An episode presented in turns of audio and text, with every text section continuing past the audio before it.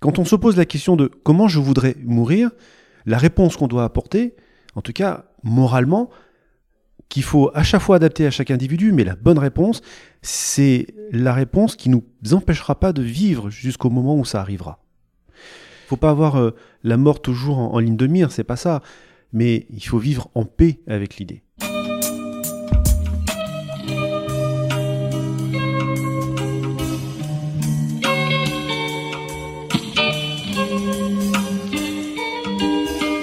Bienvenue à tous sur Et surtout la santé, votre podcast lyonnais qui décortique des sujets de santé avec des spécialistes, avec des sportifs professionnels et parfois avec des patients aux histoires extraordinaires.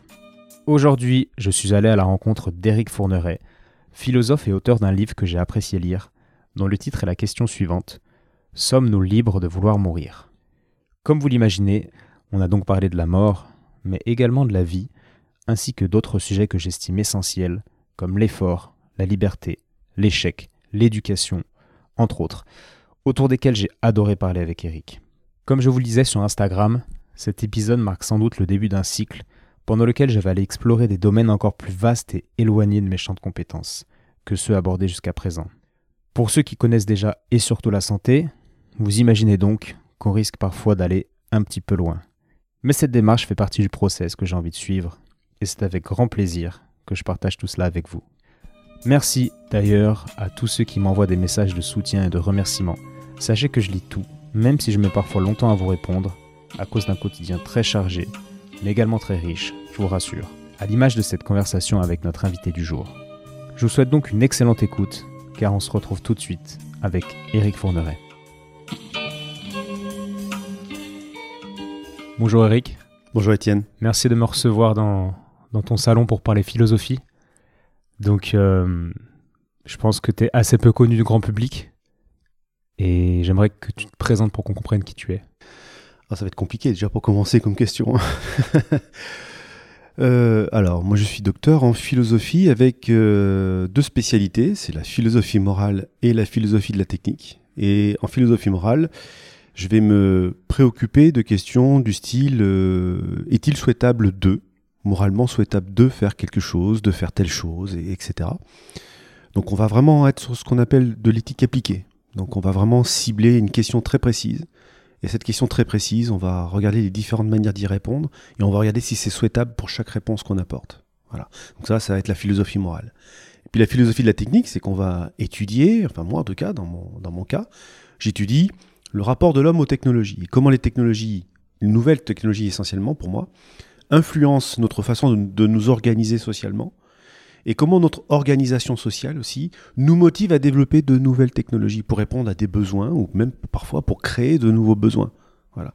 Donc philosophie morale, philosophie de la technique, c'est assez complémentaire finalement. Et mon rôle est celui-là. Donc ça, c'est une partie de la réponse de qui je suis. Voilà. Ok. Donc ça va nous faire sûrement divaguer par rapport au sujet du jour, qui va concerner notamment la mort et la fin de vie euh, ainsi que l'euthanasie et le suicide assisté. Est-ce que tu peux juste nous préciser un petit peu euh, qui tu es en tant qu'homme? C'est-à-dire que tu étais sportif de haut niveau avant, tu as une, une, vie qui est, je pense, assez riche. Qu'on comprenne un petit peu le contexte et ce qui t'a amené là, à 46 ans, à parler de philosophie. Ah, je, je, sais pas trop. J'ai pas de, de réponse euh, très précise à cette question-là. j'ai aimé la philosophie dès que j'étais en classe de terminale, etc. Mais j'étais déjà sportif de haut niveau à ce moment-là. Et, euh, et je me sentais pas forcément euh, la maturité euh, sortie du bac euh, pour me lancer dans des études universitaires et en même temps continuer le sport de haut niveau.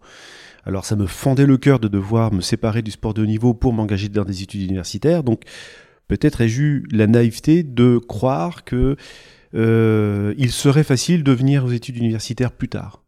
C'est pourtant le choix que j'ai fait, qui était finalement, qui s'est avéré finalement un choix assez naïf parce que c'était très compliqué derrière de pouvoir faire sa place au niveau universitaire et, professionnellement ensuite. Voilà.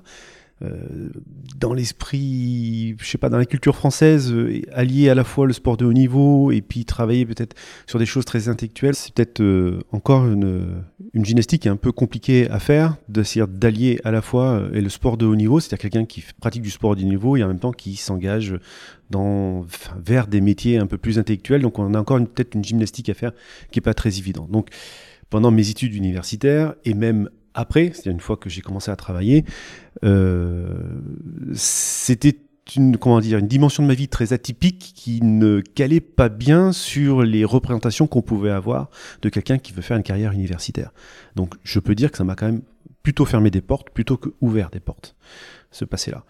Et, euh, et puis après, il y a ce côté aussi, euh, j'ai commencé mes études universitaires à 25 ans, donc euh, une fois que j'ai senti que j'avais la maturité, et ce décalage, c'est-à-dire temporel, hein, c'est en principe, on sortir du bac, on va à l'université.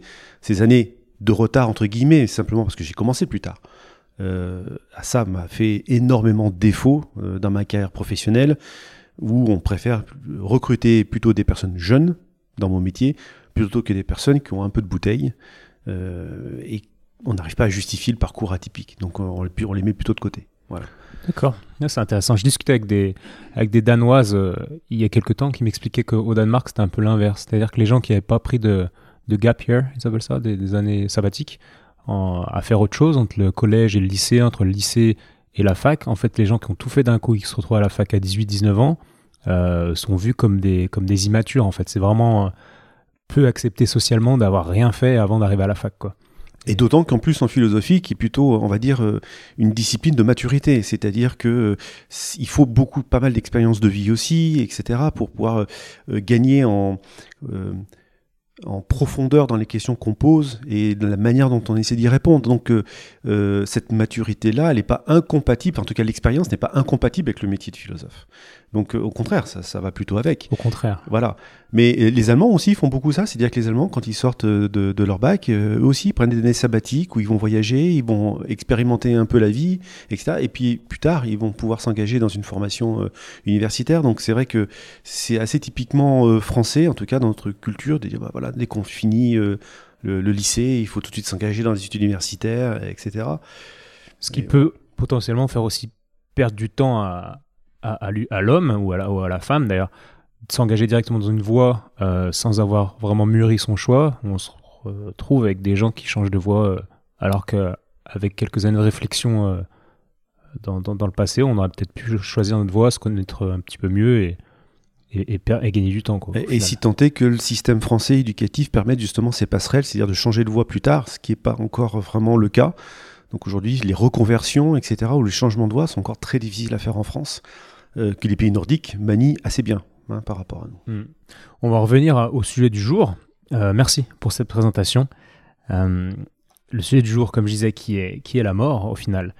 Donc, je voulais déjà poser un petit cadre par rapport à ce que je vais dire, c'est-à-dire que je vais poser des questions pour engager de la discussion, et ça ne représente pas ce que je pense. Mais je vais forcément faire l'avocat du diable à un moment donné et poser des questions un peu tabous. Donc voilà, c'est pas moi, c'est vraiment pour soulever pas des questions que, j'estime essentielles. Donc pourquoi je suis là, comme je te disais un petit peu en off, c'est pour apprendre à réfléchir un petit peu comme un philosophe, en tout cas comprendre ta manière de réfléchir par rapport à un problème euh, qui peut paraître assez simpliste. La mort, euh, doit-on autoriser les gens à, à, se provoquer la mort quand ils souffrent? Bah oui, euh, évidemment, on n'est pas fait pour souffrir. Alors qu'en fait, cette question, elle est beaucoup plus complexe et je voudrais comprendre ton cheminement. Donc, en venant, j'ai fait un petit sondage de rue et j'ai demandé aux gens quelle serait euh, leur, mort, leur idéale. Et tout le monde dit la même chose. Ben, sans souffrir, dans mon sommeil, instantanément. Quelles sont les questions que tu aimerais que, ces gens se posent pour avoir une vision plus globale et plus complexe de, la question de la mort et de ce qui va avec? Ah, il y, a plusieurs, euh, plusieurs questions dans ta question, en fait. Il n'y en a pas qu'une. Euh, alors déjà, moi personnellement, je partage pas forcément l'avis de ces personnes que tu as pu rencontrer, qui disent, moi j'aimerais, qui, qui, ont dit, euh, je préférerais mourir dans mon sommeil. Non, au contraire, moi j'aimerais plutôt mourir et en avoir conscience au moment où ça arrive, ne serait-ce que pour dire au revoir à ceux qui seraient autour de moi. Voilà. je trouve ça important de pouvoir dire au revoir euh, et puis les gens qui sont autour de soi, euh, j'ai la naïveté de penser ça, c'est les gens qui nous aiment et qu'on aime. Et leur dire une dernière fois qu'on les aime et que ça a été un super moment de passer ensemble, c'est quand même plutôt pas mal. Donc non, dormir dans mon sommeil me priverait de, cette opportunité-là. Donc j'espère au contraire d'être bien conscient quand ça arrivera. Donc je ne partage pas ça, euh, cet avis des, personnes que tu as rencontrées.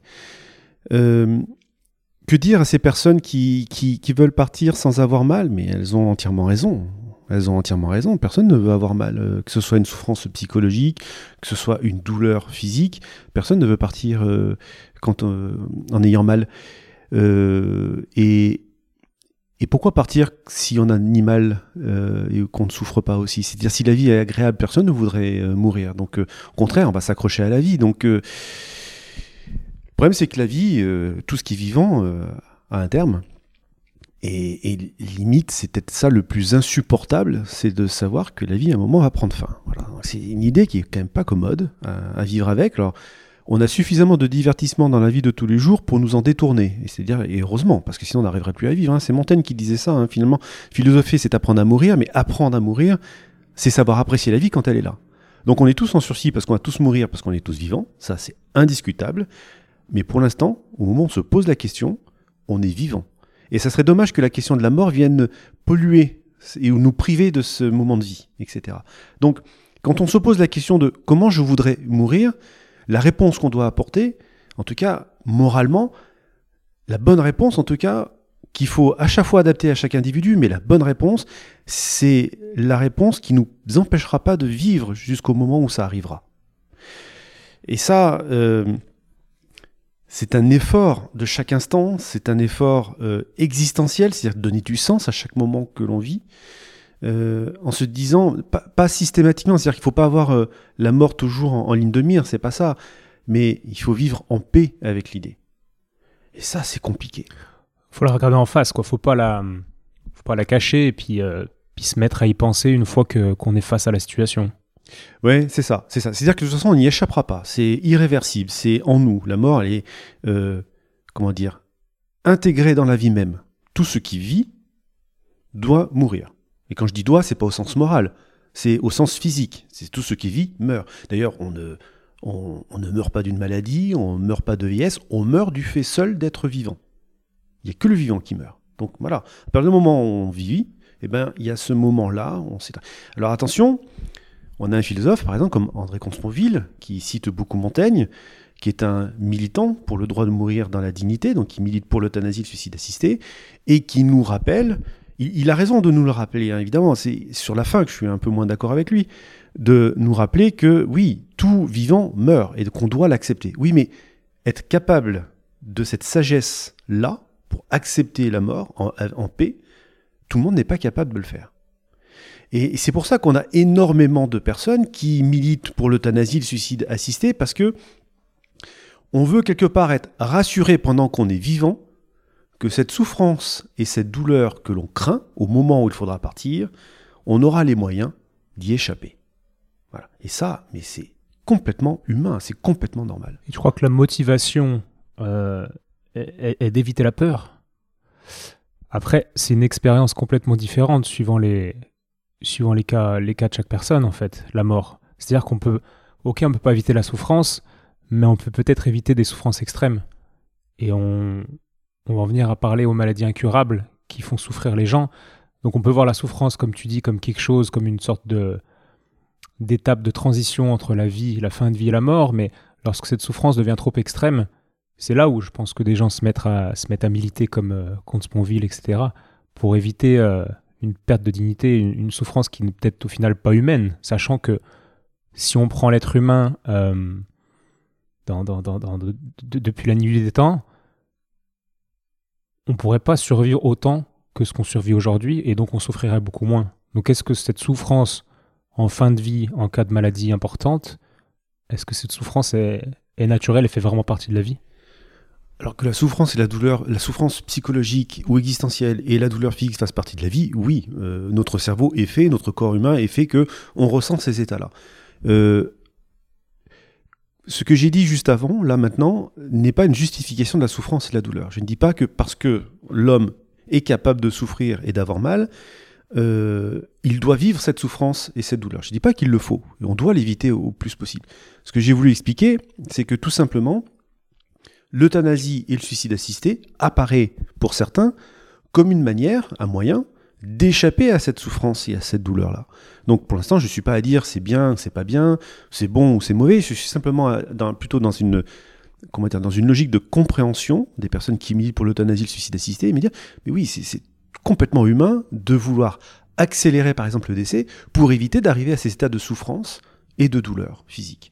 Donc ça, c'est, je, trouve ça complètement humain de le souhaiter, humain de le militer aussi. Il y a une dimension, nous sommes, comme, euh, comme euh, disait Aristote, nous sommes des animaux politiques. Autrement dit, nous avons une organisation sociale qui fait que les liens entre les uns et les autres sont normés, c'est-à-dire qu'il y a des règles pour les organiser.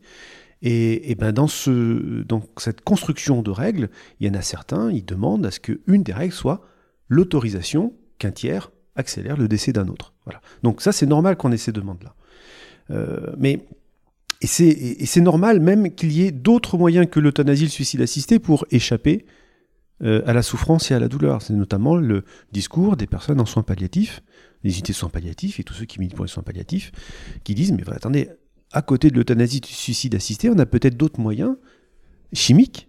Ce sont des molécules chimiques qu'on introduit dans le corps pour euh, répondre à ce qu'on appelle par exemple des douleurs réfractaires. C'est des douleurs que des moyens plus ordinaires n'arrivent pas à calmer. Eh bien, on va introduire des stratégies médicamenteuses beaucoup plus fortes, parfois jusqu'à, on dit comme ça, couper la conscience de l'individu, comme s'il dormait, paisiblement, pour lui enlever cet état de souffrance psychologique et, de douleur physique. Alors, c'est là où les militants pour l'euthanasie crient à l'hypocrisie, c'est-à-dire qu'à partir du moment où la personne dort, elle ne se rend pas compte de son état de mieux-être, puisque comme on a coupé la conscience, la conscience n'a pas conscience justement de cet état d'amélioration. Donc ils disent hypocrisie parce qu'entre mourir ou dormir sans plus jamais se réveiller, c'est peut-être sensiblement la même chose. Oui, c'est ce que je me disais en, lisant ton livre. Tu parles à, un moment donné de, la sédation profonde dans laquelle les patients sont plongés pour éviter justement de souffrir, en attendant qu'ils meurent en fait. Et je me disais, mais oui, il y, a un côté peut-être hypocrite à mettre ces patients dans, ces états-là, alors que les euthanasiés euh, seraient peut-être euh, plus rapides et, radicales, mais, la même chose quoi au final. Alors sur la conséquence, on va dire que c'est la même chose, c'est qu'on finit par euh, finalement par décéder à un moment. Euh, mais à ce moment-là, vivre, c'est exactement pareil, parce que de vivre, c'est comme j'ai dit tout à l'heure, ça nous conduit jusqu'à notre fin, donc ça serait à peu près la même chose. Et eh ben, je pense que dans l'organisation sociale, c'est pas tout à fait la même chose. C'est-à-dire qu'une société qui s'autorise à provoquer la mort d'une personne à sa demande n'est pas exactement la même société qu'une autre qui essaie justement, enfin du moins qui s'interdit de le faire, de franchir ce pas-là, et qui essaie d'autres moyens pour pouvoir répondre à cette situation-là. Donc c'est une question, encore une fois, je ne dis pas que c'est bien ou que c'est mal, je dis tout simplement que c'est un choix de société et que la France pour l'instant n'a pas fait ce choix. Ouais, Donc qu'on soit d'accord, on n'est pas en train de dire ni moi, hein. comme je disais, je dis pas que c'est bien ou c'est mal, on est juste là pour réfléchir. Et euh, j'imaginais, par exemple, une autre société, je sais pas si tu connais Black Mirror, la, série. Et j'imaginais une société, euh, admettons en, 2050, euh, où, la Terre aurait pris 4 degrés de moyenne, où il y aurait beaucoup de zones où l'humain ne peut plus vivre, où il y aurait des milliards de migrants qui seraient venus en Europe, donc trop de gens par rapport à la nourriture disponible, etc. Et cette société, il y aurait un changement culturel. L'Église n'aurait pas autant d'impact qu'elle a actuellement. Peut-être que les lobbies pharmaceutiques tu nous diras aussi qu'ils ont peut-être un rôle à jouer dans ce maintien des personnes en vie, euh, seront OK avec le fait euh, d'une nouvelle mode qui serait de, de se faire euthanasier ou de s'euthanasier, je sais pas comment on dit, à partir du moment où on devient dépendant et, et, euh, tributaire des autres pour vivre. C'est une longue question. Tu vois où je veux en venir? Tu imagines cette société-là? Est-ce qu'un tel changement culturel est possible? Selon toi je sais pas s'il est possible, mais alors si jamais on arrivait à ça, ça serait dramatique. Et ça serait, je pense, euh, un échec dans l'évolution de l'humanité, profondément. Euh, si toute personne... il y a deux manières de répondre à ce que tu viens de dire. La première, qui n'est pas dépendant pour vivre aujourd'hui Si la dépendance est le critère qui justifie qu'on euthanasie une personne, on va euthanasier toute l'humanité, parce que toute l'humanité est dépendante des autres pour pouvoir subvenir à ses propres besoins. Tu es venu jusqu'à moi avec le train, tu es donc dépendant, et de ceux qui ont fabriqué le train, et de celui qui apporte le courant électrique dans les lignes pour faire fonctionner le train, et du cheminot qui euh, pilote le train, etc. Donc tu es dépendant de beaucoup de personnes, ne serait-ce que pour une chose simple, de venir jusqu'à mon domicile.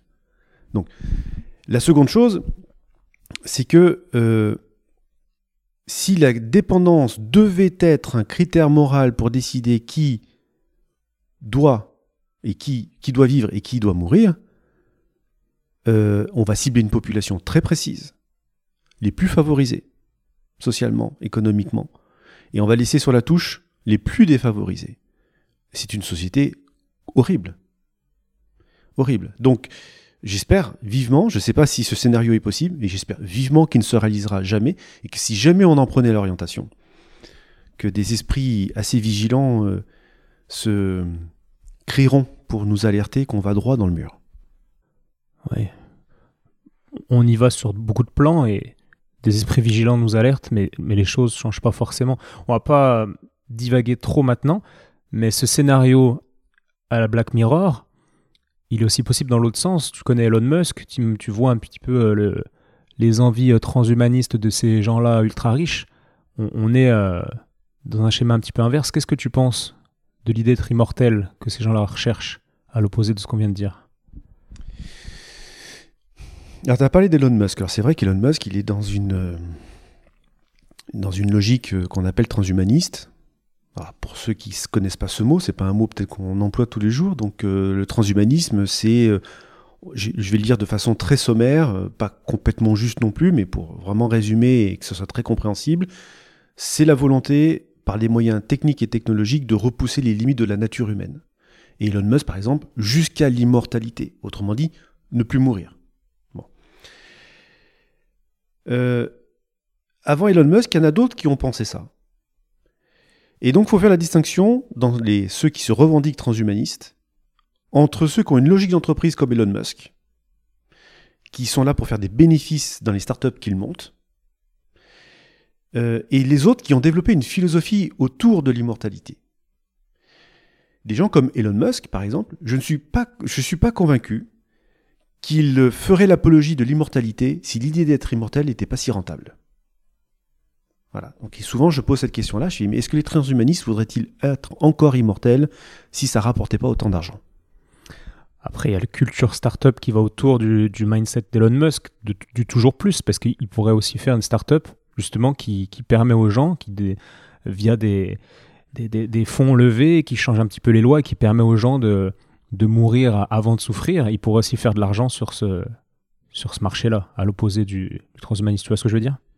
Euh, oui, je, vois. Euh, en Suisse, il y a une, association euh, qui milite pour l'assistance au suicide et qui fait payer justement ce, ce, type de service. Donc c'est une sorte de marchandisation de la mort qui est un peu dérangeante. J'ai envie de dire, si vraiment ce n'est qu'une question morale, c'est un service, si tant est qu'on peut appeler ça un service, qui devrait être gratuit. Voilà. Euh, mais encore une fois, Elon Musk, il veut l'immortalité, donc il y a un paradoxe. Il a vouloir l'immortalité et en même temps être pour l'euthanasie. Il y a quelque chose qu'il va falloir m'expliquer. Non, non, non, mais je dis qu'il pourrait également, et vu qu'il est dans cet esprit de start-up, euh, il va plutôt dans le sens de, de, de, de, la vie éternelle, etc. Parce qu'ils sont dans la start-up, par définition, a une croissance, enfin, va vers, euh, vers du plus et va plus dans le sens de l'immortalité que de l'euthanasie euh, autorisée, quoi. Mais j'imagine, vu ce que tu me dis, tu me parlais de rentabilité et d'Elon Musk, j'imaginais aussi quelque chose de rentable dans le, dans le business, comme tu dis, de, du suicide assisté comme on voit peut-être en Suisse. Je ne sais pas les chiffres qu'il y a derrière. Mais... J'ai pas les chiffres en tête là, de, fin, les derniers en tout cas, mais euh, ça serait pas si rentable que ça finalement. Euh, quand on regarde euh, les, on prend la Belgique, les Pays-Bas et puis même aux États-Unis dans les États où c'est autorisé, et encore pas tous, mais ça représente à peu près 3% des décès. on fera pas fortune avec 3% des décès, voilà.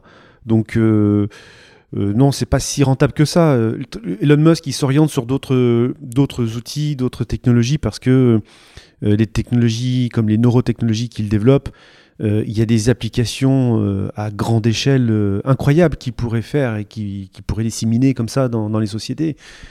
Par exemple, des, des, casques à électrodes non invasifs euh, qui permettraient de jouer à des jeux vidéo. Euh, il y a plus de 3% de la population mondiale qui joue aux jeux vidéo. Donc euh, il y a une rentabilité qui est beaucoup plus évidente et beaucoup plus facile à faire et socialement beaucoup plus acceptable. Voilà. Donc il s'oriente là-dessus pour ces raisons-là. Voilà, c'est. Et merci, c'est parfait. On, ça va un petit peu dans tous les sens, mais c'est ce que je voulais, c'est-à-dire réfléchir de manière assez spontanée sur, sur ces thèmes-là. On parle de rentabilité, c'est un, sujet que, dont on parle encore une fois peu entre guillemets, en tout cas peu sans tabou. Et notre culture française, un petit peu réticente par rapport à, l'euthanasie, en tout cas, on, met beaucoup de, protection autour de cette pratique. En quoi cette culture justement est-elle influencée par l'Église? Et par l'industrie euh, pharmaceutique C'est-à-dire que si on autorisait les gens à mourir, ça ferait un immense manque à gagner pour, euh, pour, pour l'industrie pharmaceutique. Et en plus de ça, l'Église euh, bah, ne serait pas forcément d'accord avec cette idée-là. quoi. Est-ce que ces deux lobbies, entre guillemets, influencent la question? Alors que ces deux influencent la question, la position de l'Église, oui, elle influence, c'est évident, mais est-ce que c'est elle qui fait que l'euthanasie et le suicide n'est pas encore autorisé en France? Ce serait de dire oui tout de suite comme ça d'emblée, ça serait un raccourci euh, un peu trop un peu trop direct et pas juste. Euh, le lobby pharmaceutique, dire qu'il y a un lobby pharmaceutique parce que finalement les médicaments pour pour la sédation profonde et continue jusqu'au décès, finalement l'euthanasie serait une perte de rentabilité. Mais les gens, on les fait mourir avec des molécules chimiques aussi. Donc, c'est-à-dire que les industries pharmaceutiques, euh, les produits qui. Les, produits pour faire mourir les gens, c'est eux aussi qui les produisent. Donc euh, on ne peut pas dire qu'ils sont gagnants ou perdants, etc. Donc moi je ne crois pas trop au lobby pharmaceutique euh, dans, une, dans la volonté de, maintenir l'interdit de l'euthanasie, etc. Je pense que les choses sont, sur cette question-là, beaucoup plus simples. Et que que ces deux options que, tu as évoquées, et l'Église et le lobby pharmaceutique, je, pense tout simplement que la France est engagée sur une, une manière d'appréhender cette question-là de l'euthanasie du suicide assisté différemment de ce que les autres en Europe ont fait. Et que la France, très rapidement, je pense, depuis, euh, depuis 2001, avec le premier avis euh, du, euh, CCNE, du, Conseil du Comité consultatif national d'éthique, lorsque le professeur Didier Sicard a présidé le CCNE, je pense que la France a d'emblée, dès cet avis-là en 2001, donc on était avant l'affaire euh, Vincent Imbert, hein, qui était 2003-2004, avec Marie Imbert, qui avait injecté du potassium à son fils polyhandicapé. Euh, je, précise parce que ça avait fait un tapage médiatique énorme et c'est là vraiment où euh, le sujet est devenu quelque chose de récurrent, euh, une thématique récurrente. Mais c'est donc depuis 2001, depuis ce premier avis du CCNE, que la France s'est véritablement orientée vers on a une façon de faire, nous, en France, et, on, va la et on va la respecter. C'est-à-dire qu'on va prendre son temps, on va réfléchir, on va poser les choses. On va avancer quand même. On va quand même avancer. Mais on va pas avancer tête baissée. On va pas simplement regarder ce qui se passe euh, en dehors de nos frontières et faire du copier-coller comme on a pu le voir ailleurs, euh, parce qu'on n'a pas la même culture, parce que notre système juridique n'est pas le même, parce que notre système normatif, d'un point de vue moral, n'est pas le même non plus. Donc on ne peut pas faire un copier-coller comme ça. Ça fonctionnera pas. Euh, donc la France a très rapidement, enfin très rapidement, non, on a été un peu en retard par rapport aux autres, mais dès 2001 en tout cas, dès ce rapport, cet avis du CCNE, la France a fait le choix de la prudence, mais d'avancer prudemment. Non pas d'être dans le statu quo. La preuve, c'est qu'il y a eu plein de lois depuis 2004, euh, avec la loi Leonetti du 22 avril 2005. Je dis 2004 parce qu'il y avait une commission présidée par Jean Leonetti qui a donné naissance à cette loi du 22 avril 2005. Donc depuis 2004, on voit évoluer d'un point de vue législatif plein de choses, donc on n'est pas resté dans l'immobilisme, c'est pas vrai. Voilà. On a vraiment avancé, et les avancées, je les trouve vraiment considérables quand même mais avec cette prudence éthique qui est, qui est exemplaire à mon sens. Ok. Pour quelqu'un de... Comme, comme moi, comme beaucoup de gens, je pense, qui, qui va peut-être réfléchir euh, sur ces questions de manière plus binaire, c'est vrai qu'on ne se rend pas compte, et tu fais bien de préciser tout ça, c'est aussi une chance euh, qu'on a en France d'avoir cette réflexion globale sur, euh, sur les problématiques. Et est-ce que tu as vu cette, c'est un petit documentaire Combini, je crois, où il y a Hugo Clément, qui est un journaliste qui interviewe une, une dame en très bonne santé, qui a 75 ans, qui explique qu'elle a choisi d'aller en Suisse pour mettre fin à ses jours. Puis il lui dit Est-ce que réussir sa vie, c'est aussi réussir sa mort? Et elle dit Bah oui, euh, qu'elle n'a pas envie d'être un fardeau euh, pour ses enfants, etc. Qu'est-ce que tu en as pensé de ce, ce petit truc que j'imagine tu as vu? Alors non, t'imagines mal, je l'ai pas vu. Ah mince, désolé. bon, tu imagines la situation en tout cas. Ouais, mais j'en ai vu plein d'autres euh, comme ça de, Oui. de, de, de- Je te coupe, mais quand euh, moi je vois ça, je me dis mais c'est du bon sens en fait. Elle a cette dame a pas envie de d'être une charge pour ses enfants, a envie de mourir dignement, n'a pas envie de qu'on lui torche le cul comme elle dit, etc. Elle a plus envie de baiser avec des gars bedonnants comme elle dit, j'emploie ces termes. Euh, Enfin moi je la comprends quoi. Je me dis mais qui ne qui, qui, ne la comprend pas? Est-ce que tu pourrais nous aider à, à voir la démarche sous un autre angle? Alors, comme on a parlé tout à l'heure de la dépendance, si d'avoir un peu de ventre est un critère qui nous rend finalement euh, détestable aux yeux des autres, ça va faire beaucoup de monde qu'il va falloir enlever hein, quand même. hein. Alors elle, c'est qu'elle voulait pas baiser avec des. Des oui, non, mais d'accord. Mais si les gens qu'elle, euh, qui, qu'elle elle considère qui méritent d'être euh, rencontrés sont des gens qui n'ont pas de, be- de, de petits bidous, excuse-moi, ça fait beaucoup de gens que- qu'elle ne va pas rencontrer. Donc finalement, elle a des critères peut-être un peu trop exigeants. Euh, et puis alors, je connais pas comment est c'est physiquement cette personne-là, mais euh, on peut. bah, il est pourri cet argument. Voilà, il est pourri, tout simplement. Voilà, c'est même pas un argument moral, c'est tout simplement un argument euh, très individualiste, euh, très égoïste, euh, un peu hautain, un peu méprisant pour ceux qui sont physiquement peut-être pas très attrayants. Et je ne sais pas si elle est attrayante, mais en tout cas, son esprit, pour moi, elle n'est pas beaucoup. Mais je, peux comprendre. Alors, tu as parlé de bon sens. C'est intéressant parce que pour moi, le bon sens, il n'est pas dans le fait de, de vouloir la mort. Le bon sens, il est pour moi de se questionner son rapport à la mort. Ça, pour moi, c'est du bon sens. Et bien sûr. Et encore le faire de façon sereine, de façon paisible. C'est pas le faire dans l'urgence, c'est pas le faire de façon angoissée, c'est pas le faire de façon. Oui, il n'y a pas d'urgence. Quand on va bien, il n'y a pas d'urgence. Mais en revanche, ce qui est très sain, c'est de se poser des questions, de réfléchir. Ben tiens, finalement, moi, euh, comment j'aimerais que ma vie se termine? Voilà.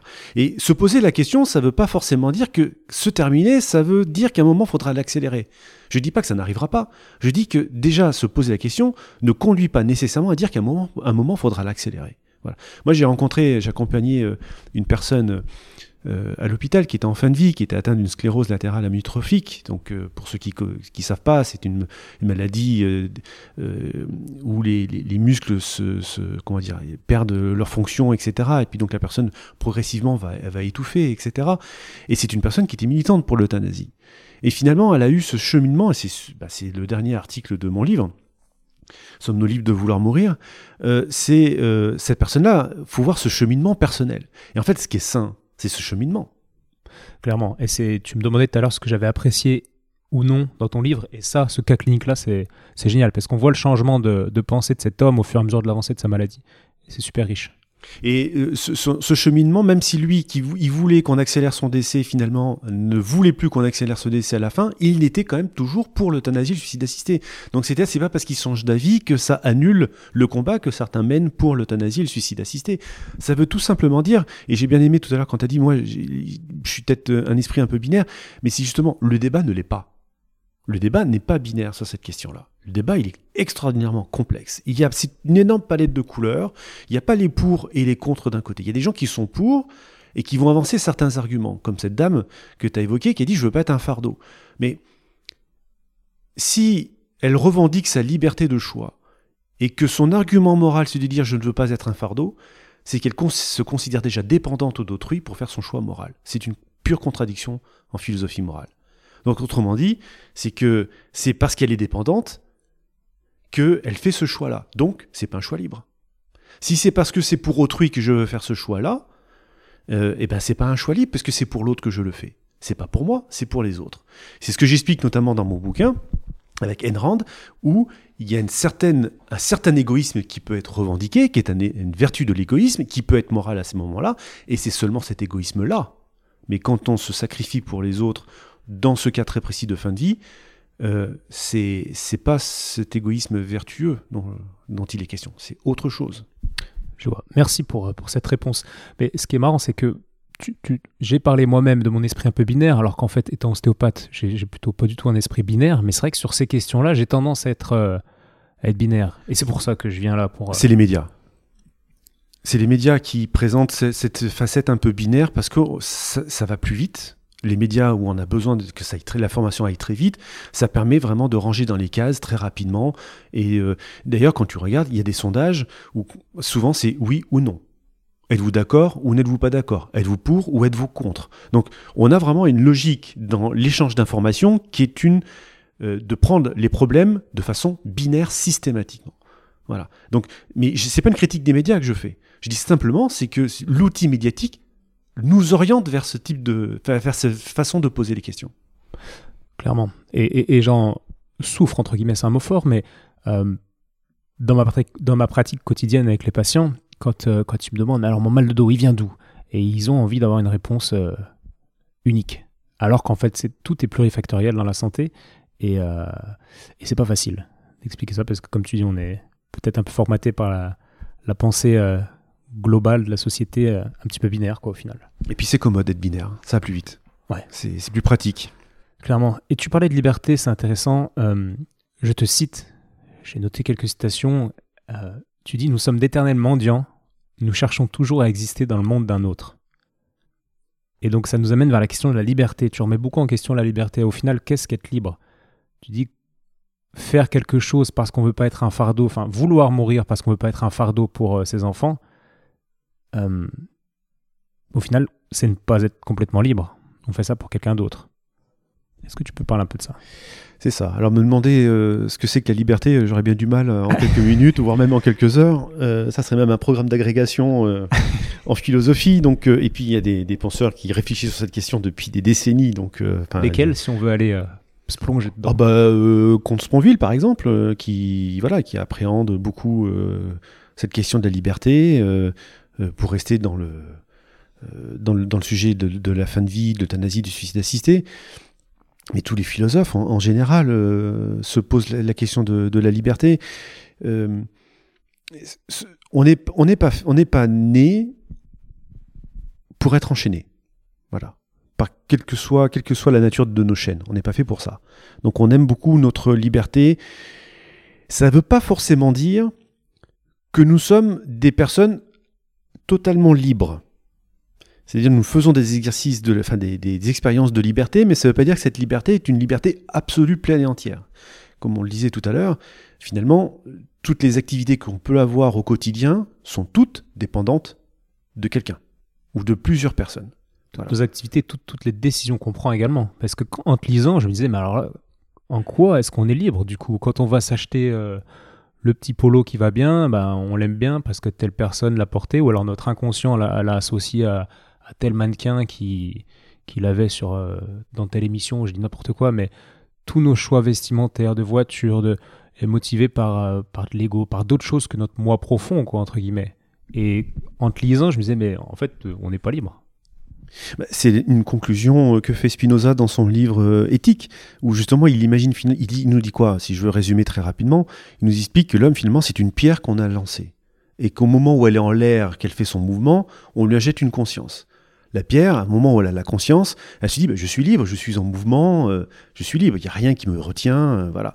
Mais en fait, la pierre n'a pas la mémoire du mouvement qui a initié, enfin du bras qu'il a lancé. ben, nous, en fait, on n'a jamais véritablement conscience de toutes les causes qui nous poussent à vouloir, qui nous poussent à aimer telle chose ou à détester telle autre, etc. Donc finalement, on a une, une mémoire, on va dire, courte, et c'est cette courtesse de la mémoire qui fait qu'on se sent très libre. Et la conclusion de Spinoza est assez radicale. C'est finalement, nous sommes totalement déterminés. Sauf que, bah, on n'a pas, en mémoire, nous n'avons pas cette capacité cognitive de comprendre toutes les causes qui nous mettent en mouvement. Voilà. Ça ne veut pas dire qu'il n'y a pas de la liberté quelque part. Et c'est ça qui est important. C'est-à-dire que on peut, et c'est pour ça que je parle de compatibilisme dans mon livre, c'est qu'il peut y avoir de la liberté et en même temps du déterminé. Et en fait, c'est le dernier chapitre de mon livre est vraiment l'illustration de ce déterminisme allié à de la liberté. C'est-à-dire ce cheminement, ce que tu appelles du bon sens, cette réflexion que je fais sur la fin de vie, sur mon existence de façon, tout, de façon plus générale, eh bien c'est ça qui va produire ma liberté. C'est-à-dire que je vais prendre conscience, en réfléchissant sur ma vie, sur mon existence, des choses qui m'ont motivé à faire, à vouloir telle ou telle chose, de pas vouloir telle ou telle chose, etc. Et une fois que je fais remonter à la surface les causes qui m'ont euh, qui m'anime, je peux ensuite décider est-ce que je suis d'accord finalement avec ces causes-là? Et c'est là où je me dis ben, peut-être qu'il y a une justification morale de l'euthanasie du suicide assisté quand je fais ce travail-là, que je suis capable d'expliquer quelles sont les causes qui me poussent à vouloir euh, mourir, à être euthanasié, etc. Euh, et est-ce que je suis d'accord avec ces causes? Mais tant que ce travail n'est pas fait, ben, on ne peut pas se dire qu'on est libre à vouloir mourir. c'est super, super intéressant ce que tu dis. C'est-à-dire que le travail de, mise en perspective de, des forces, on va dire, qui nous dirigent, ce travail de, prise de conscience globale est une forme de, de, liberté qu'on acquiert, quoi. Une sorte d'acquisition partielle de liberté. C'est ça. Alors, partielle, je sais pas si elle est complètement partielle, mais tout simplement, en prenant connaissance des causes qui me font vouloir telle ou telle chose, eh bien, je peux exprimer ensuite si je suis d'accord avec ces causes ou pas. Si je suis d'accord, bah voilà, on y va. Si je suis pas d'accord, bah peut-être que je peux revoir comment j'oriente ma vie. Donc, clairement, notre liberté, en fait, elle est beaucoup plus, beaucoup plus dépendante de, notre conscience, de notre psyché, j'ai envie de dire, que du matériel autour de nous, quoi. Euh, pas tant que ça, non. Est très dépendant du matériel autour de nous. Alors, matériel, j'aurais pas employé ce mot-là, j'aurais plutôt dit, c'est pour ça que je dis que notre liberté ne s'exerce que dans la relation à l'autre. C'est-à-dire que c'est dans cette relation sociale que j'ai avec tous les autres autour de moi que j'expérimente ma liberté. C'est-à-dire que les autres me renvoient un peu une image de moi-même. Euh, en gros, c'est une réflexion de soi avec soi, mais c'est une réflexion de soi que j'ai aussi avec au milieu des autres. Donc je ne suis pas, en tant qu'individu, personne n'est un individu isolé, et quand on l'est totalement, ce sont des gens qui sont profondément malheureux. Si je suis malheureux, alors je ne suis pas libre. Il y a des gens, alors est-ce que c'est vrai ou pas, je ne sais pas. Euh, parlons de Mandela, qui en prison euh, a été dans, l'acceptation pendant des années et des années, je ne sais plus combien de temps exactement, mais il, il a peut-être souffert, j'allais dire il n'a pas souffert, j'en sais rien, mais en tout cas il y avait une forme d'acceptation, je crois qu'il l'a rendu assez libre alors qu'il était en prison. Mais c'est le mythe de Sisyphe? Le Sisyphe qui pousse, puni par les dieux, qui pousse son rocher. À chaque fois que le rocher arrive en haut, le, rocher il retombe. Et donc Sisyphe, il descend chercher le rocher, puis il recommence. Et puis il est condamné à faire ça pendant une éternité. Et, qu'est-ce qu'il en pense, Sisyphe de... Ah bah Sisyphe, qu'est-ce qu'il en pense? Et surtout Albert Camus, qu'est-ce qu'il dit de Sisyphe? Et il dit, Sisyphe, quand il redescend chercher son rocher, il faut l'imaginer heureux. Alors cette phrase, elle est fondamentale dans le mythe de Sisyphe d'Albert Camus, c'est la phrase peut-être la plus importante, il faut imaginer Sisyphe heureux. C'est-à-dire que Sisyphe a accepté cette situation-là. Mandela a accepté ce moment, son combat il le savait juste, il a accepté ce combat, et il sait que mener ce combat pour une raison de justice, de justice morale, de justice politique, eh bien cette souffrance qu'il avait, cette douleur qu'il avait d'être enfermé, était le prix à payer. Donc il faut imaginer, en prison, Mandela, il était peut-être heureux, parce que c'était juste ce qu'il faisait. On va parler un tout petit peu ostéopathie, et tu vas me dire ce que tu en penses. En ostéopathie, je vais, citer Pierre Tricot, parce que ça vient pas de moi cette réflexion, mais je la, je la constate au, quotidien. Toi, par exemple, tu faisais du football américain. Tu t'es pris des coups euh, comme peu de gens se prennent. Sauf que quand tu allais chez l'ostéopathe, en fait, tu étais peut-être bloqué. On avait des zones en toi qui, étaient ce qu'on appelle en rétention, de les bloquer, on va parler simplement, mais pas de manière proportionnelle au coup que tu te prenais. Et en fait, Tricot explique ça. Il s'est beaucoup inspiré de, de, philosophie, justement, et en tout cas, c'est ce qu'on constate encore une fois. C'est quand le coup est accepté, c'est un rugbyman qui accepte ses coups, en fait, il va pas venir sur la table, on va pas trouver dix fois plus de blocage chez le rugbyman que chez le basketteur qui se prend dix fois moins de coups. Parce que le rugbyman, en fait, la conscience du rugbyman est OK, accepte les coups qu'il se prend. Et je trouve que ça rejoint un petit peu ce qu'on se dit. Une petite claque donnée à quelqu'un euh, qui va lui rester en train de la gorge va peut-être le bloquer de manière beaucoup plus profonde euh, qu'une bagarre de rue d'un gars qui est OK avec le fait de se bagarrer, quoi. Malgré la violence extrême de la bagarre de rue. Tu vois ce que je veux dire? Oui, je comprends. Et puis, euh, donc, tu as parlé de mon ancien passé de sport de haut niveau avec le foot américain, où effectivement, euh, bah, quand on rentre sur le terrain, on sait que c'est un sport de contact, il faut accepter de prendre des coups. Euh, sinon, on ne rentre pas sur le terrain. Donc, et d'accepter de, de, prendre des coups, on sait que ça fait partie des règles du jeu, entre guillemets. c'est ce qui rend le coup supportable, bien souvent. Voilà.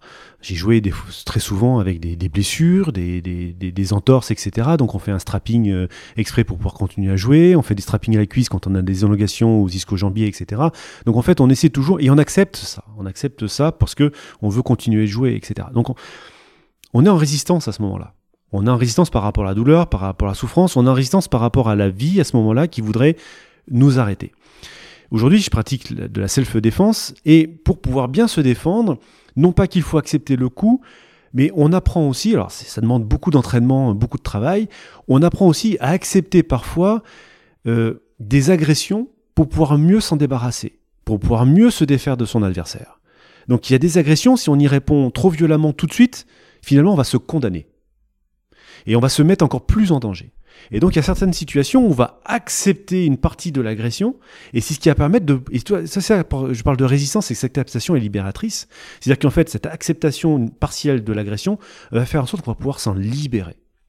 Donc des, choses du style euh, des, étranglements ou des choses comme ça. Alors faut aller un peu vite, mais euh, quelqu'un qui voudrait essayer, euh, quelqu'un qui se fait étrangler par un grand costaud, il va essayer de faire force contre force, il va être perdant.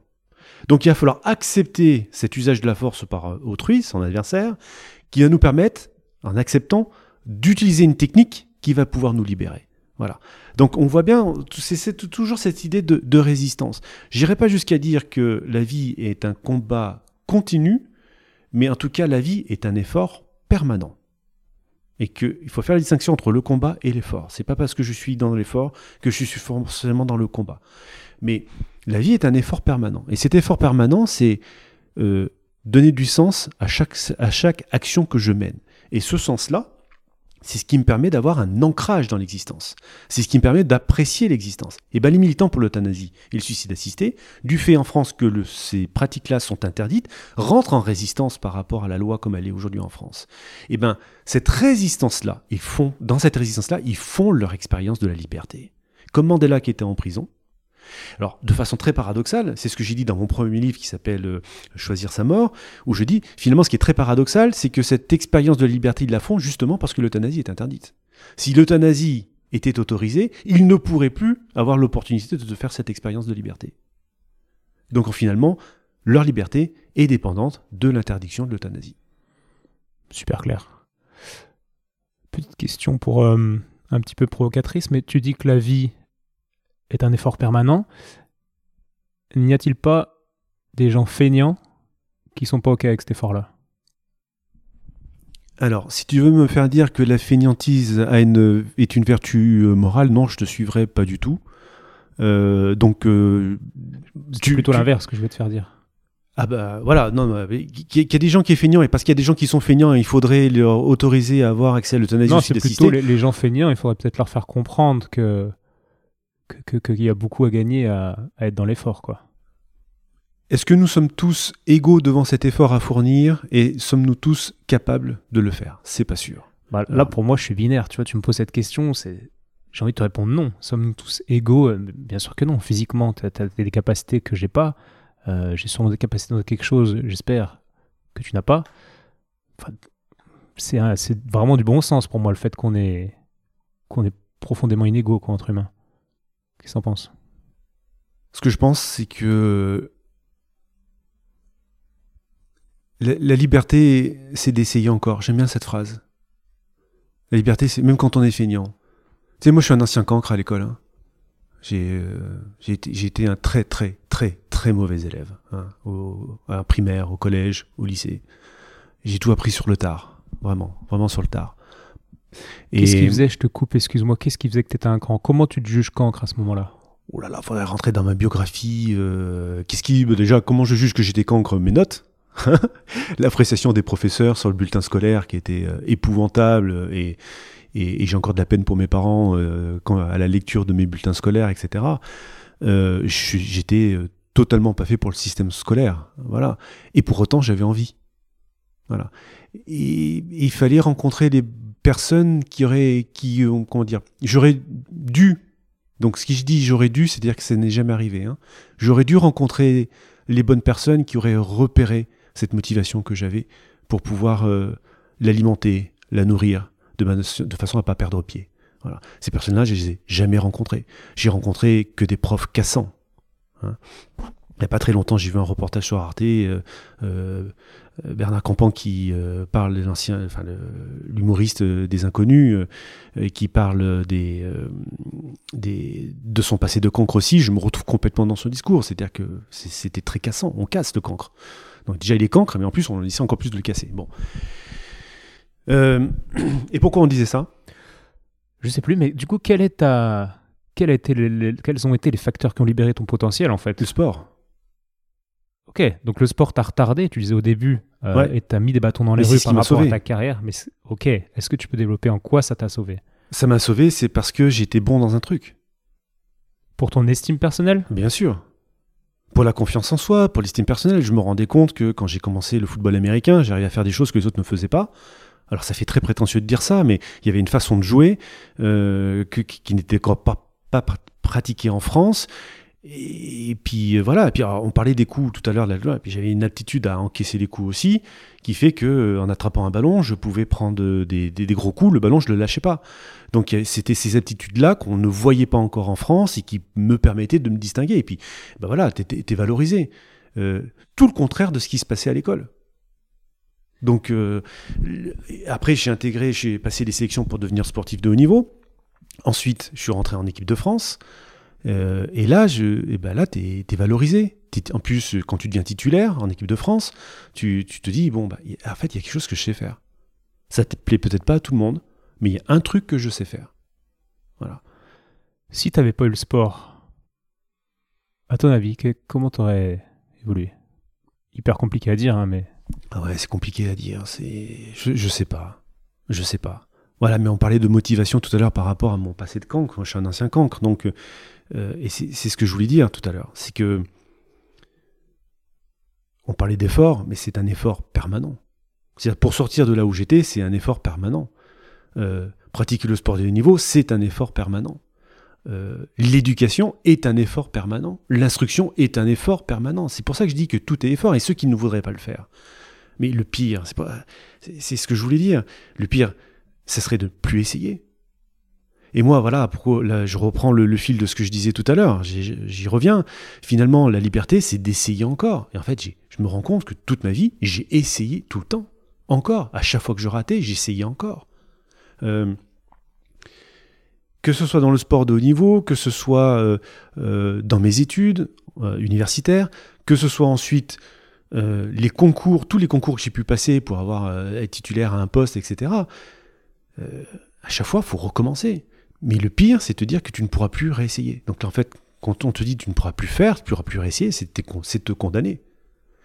Ben, finalement, la résistance, c'est d'essayer encore tout le temps. C'est pour ça que résister, c'est vivre. C'est résister, c'est exister pour vivre. Voilà. Et cet effort permanent, d'essayer encore. La liberté, pour moi, c'est vraiment ça. C'est essayer encore. J'ai pas réussi, j'essaye encore. c'est top. Et, et juste, excuse-moi, il y a chose, je te coupe. Il y a, il y a cette phrase. Alors, j'étais, euh, j'étais cancre au moment où je l'ai entendue cette phrase-là. Et je me souviens de cette euh, interview entre Ardisson et BHL, Bernard-Henri Lévy, dans une ancienne émission d'Ardisson, qui m'avait profondément marqué. J'avais pas la maturité encore pour me dire si je devais être un, pro ou un contre BHL ou un pro et contre Ardisson, peu importe, le sujet n'est pas là. Mais quand Ardisson demande à Bernard-Henri Lévy de résumer en une phrase la philosophie de Jean-Paul Sartre, l'existentialiste, il a cette phrase qui m'a marqué. Elle m'a pas motivé tout de suite, je l'ai mise dans un coin de ma tête et elle m'a servi plus tard, bien plus tard, mais elle m'a vraiment servi. Il y a toujours moyen de faire quelque chose de ce que le monde a fait de nous. Bah, la liberté, elle est là-dedans. Donc ouais, tu peut-être grillé tes cartouches en faisant- prenant tel, ou tel choix, mais il y a toujours moyen de faire quelque chose de ce que le monde a fait de toi. C'est ça ici encore, c'est ça la liberté. Super. Merci pour euh, ce complément de réponse. Aujourd'hui, qu'est-ce que tu essayes Tu as un bel appartement, manifestement. Tu plein de choses qui te passionnent. Tu es philosophe. J'imagine que ta vie est cool. Peut-être que je me trompe. Mais en tout cas, c'est comme ça que je l'imagine. Qu'est-ce que tu essayes aujourd'hui? Ma vie n'est pas cool, non? Comme la vie de beaucoup de personnes n'est pas cool. Euh, C'était pas le bon mot, cool. Je voulais ou- dire stimulante et, et vivante, quoi. Il y avait de la vie dans ta vie, quoi. C'est ce que je me dis, alors, mais je te connais pas.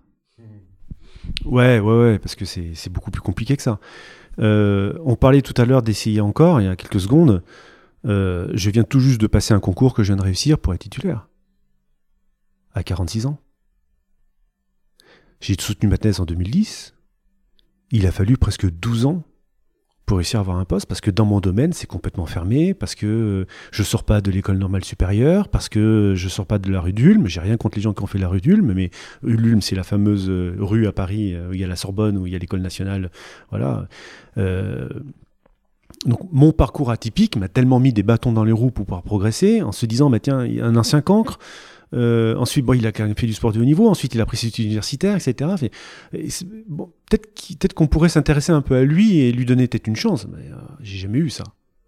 Donc, euh, cool, non, ma vie est pas cool. C'est un combat, moi, effort, et moi, combat aussi. C'est-à-dire pour euh, avoir le droit d'exister dans mon domaine et d'encaisser tout ce à qui je déplais parce que je suis un ancien sportif de niveau, parce que j'ai 46 ans aujourd'hui et qu'à 46 ans, il a commencé à- il a toujours pas de poste à 46 ans? Bah non, j'ai commencé plus tard que tout le monde.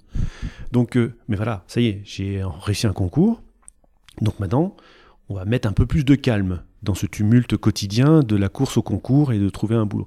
Parce que pendant plus de 10 ans, chaque année, il fallait que je trouve un financement pour travailler. Donc j'ai fait ça pendant 10 ans.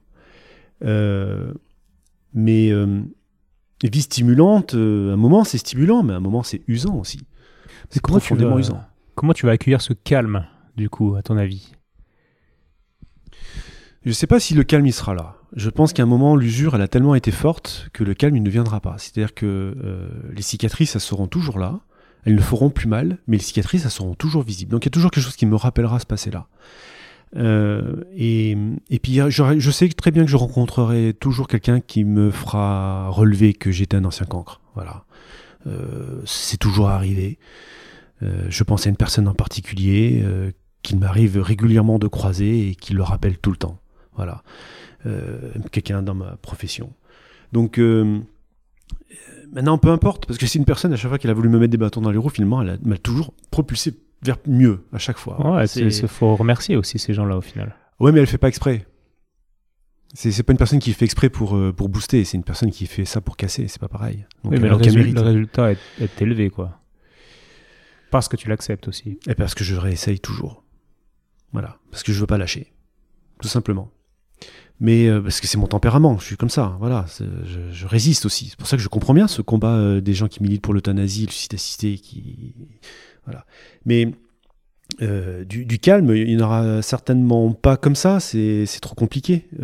Mais en revanche, le défi que j'ai, mais moi, c'est l'éducation de mes enfants. Qui ne vivent pas ce que j'ai vécu. Et ça me met un défi qui est encore plus important, quoi, qui est plus majeur. Voilà, c'est leur donner les outils pour qu'ils puissent euh, maximiser le plus possible d'être heureux dans la vie. En leur laissant quand même des, obstacles. Il y, a- cette espèce de d'envie des, des- parents qui ont, qui ont travaillé très très dur, etc., pour arriver à, à, à un certain point dans la vie, euh, un point qui est satisfaisant, et ils ont ensuite parfois cette envie de, de rendre facile le chemin à leurs enfants. Et en rendant ce chemin facile, sans le vouloir, ils leur mettent des bâtons dans les roues. Parce qu'en fait, le, comme on dit, des routes droites ne font pas des, des conducteurs aguerris. Euh, y a-t-il un risque selon toi euh, Oui, oui, bien sûr, il y a toujours le risque, mais c'est vrai que moi, dans, dans mon esprit, c'est pas de, je, je veux pas les mettre sous cloche.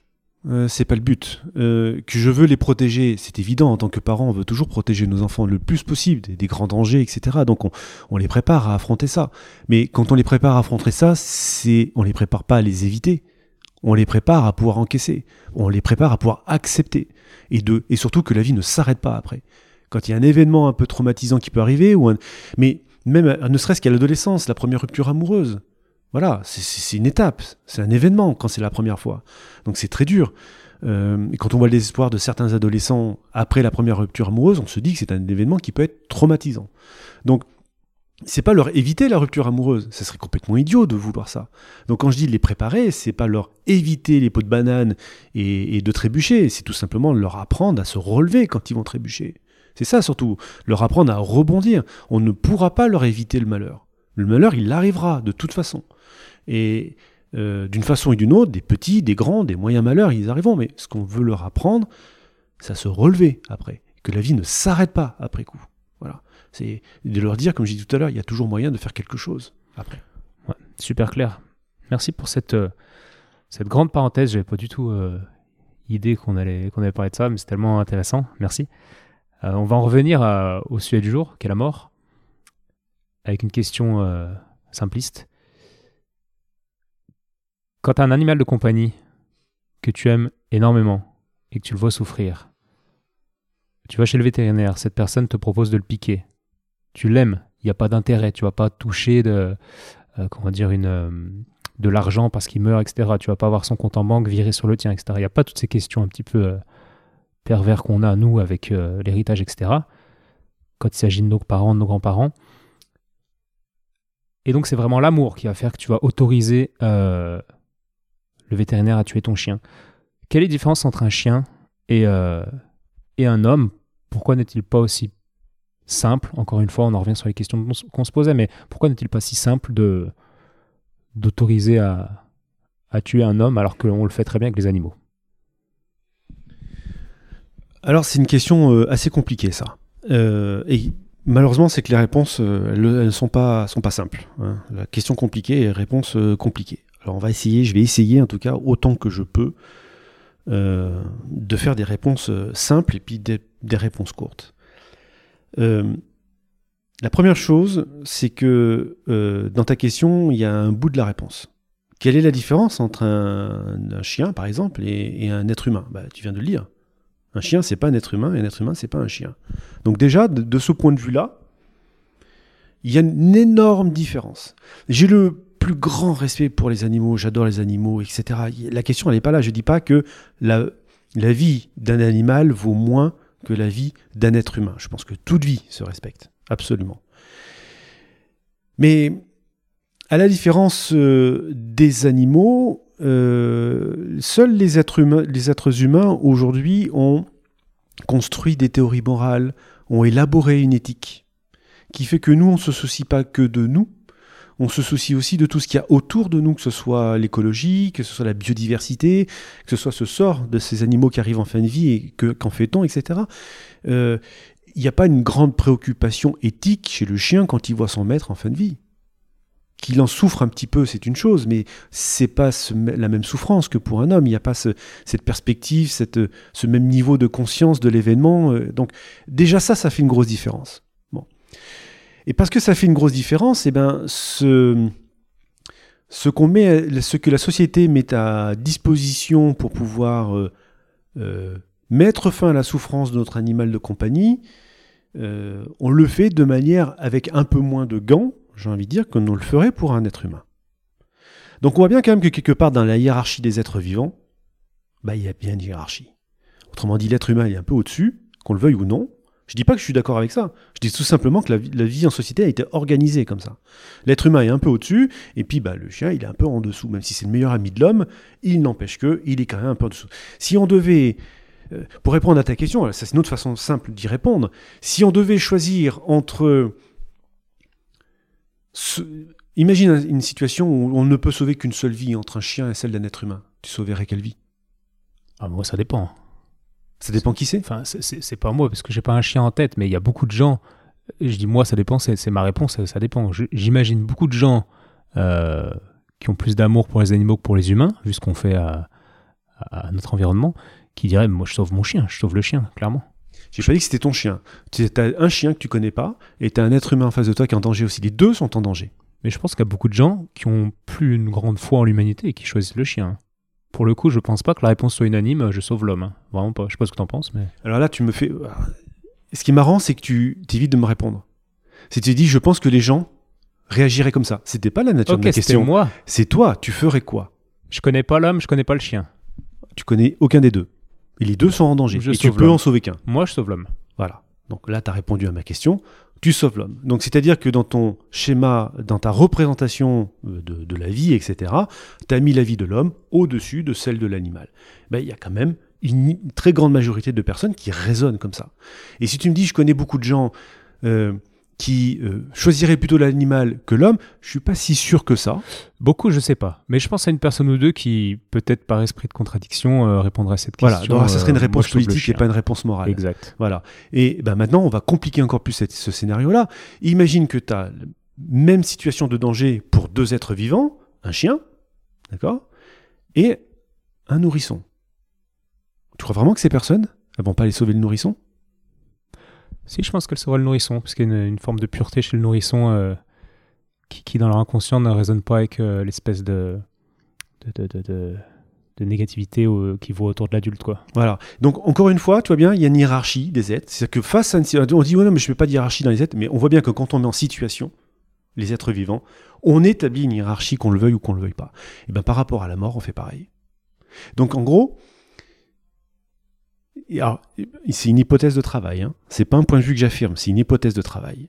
C'est-à-dire, est-ce que l'exemple que tu m'as donné entre l'euthanasie des animaux de compagnie et l'euthanasie des hommes, pour me faire dire, bah, tu on le fait bien pour les animaux, pourquoi on le ferait pas pour les hommes Est-ce que justement, quand on met en situation, on voit bien que la valeur d'une vie d'un chien vaut moins pour nous que la valeur d'un vie d'un homme Finalement, est-ce que c'est pas parce que cette vie vaut moins qu'on les euthanasie qu'on ne le fait pas aux êtres humains?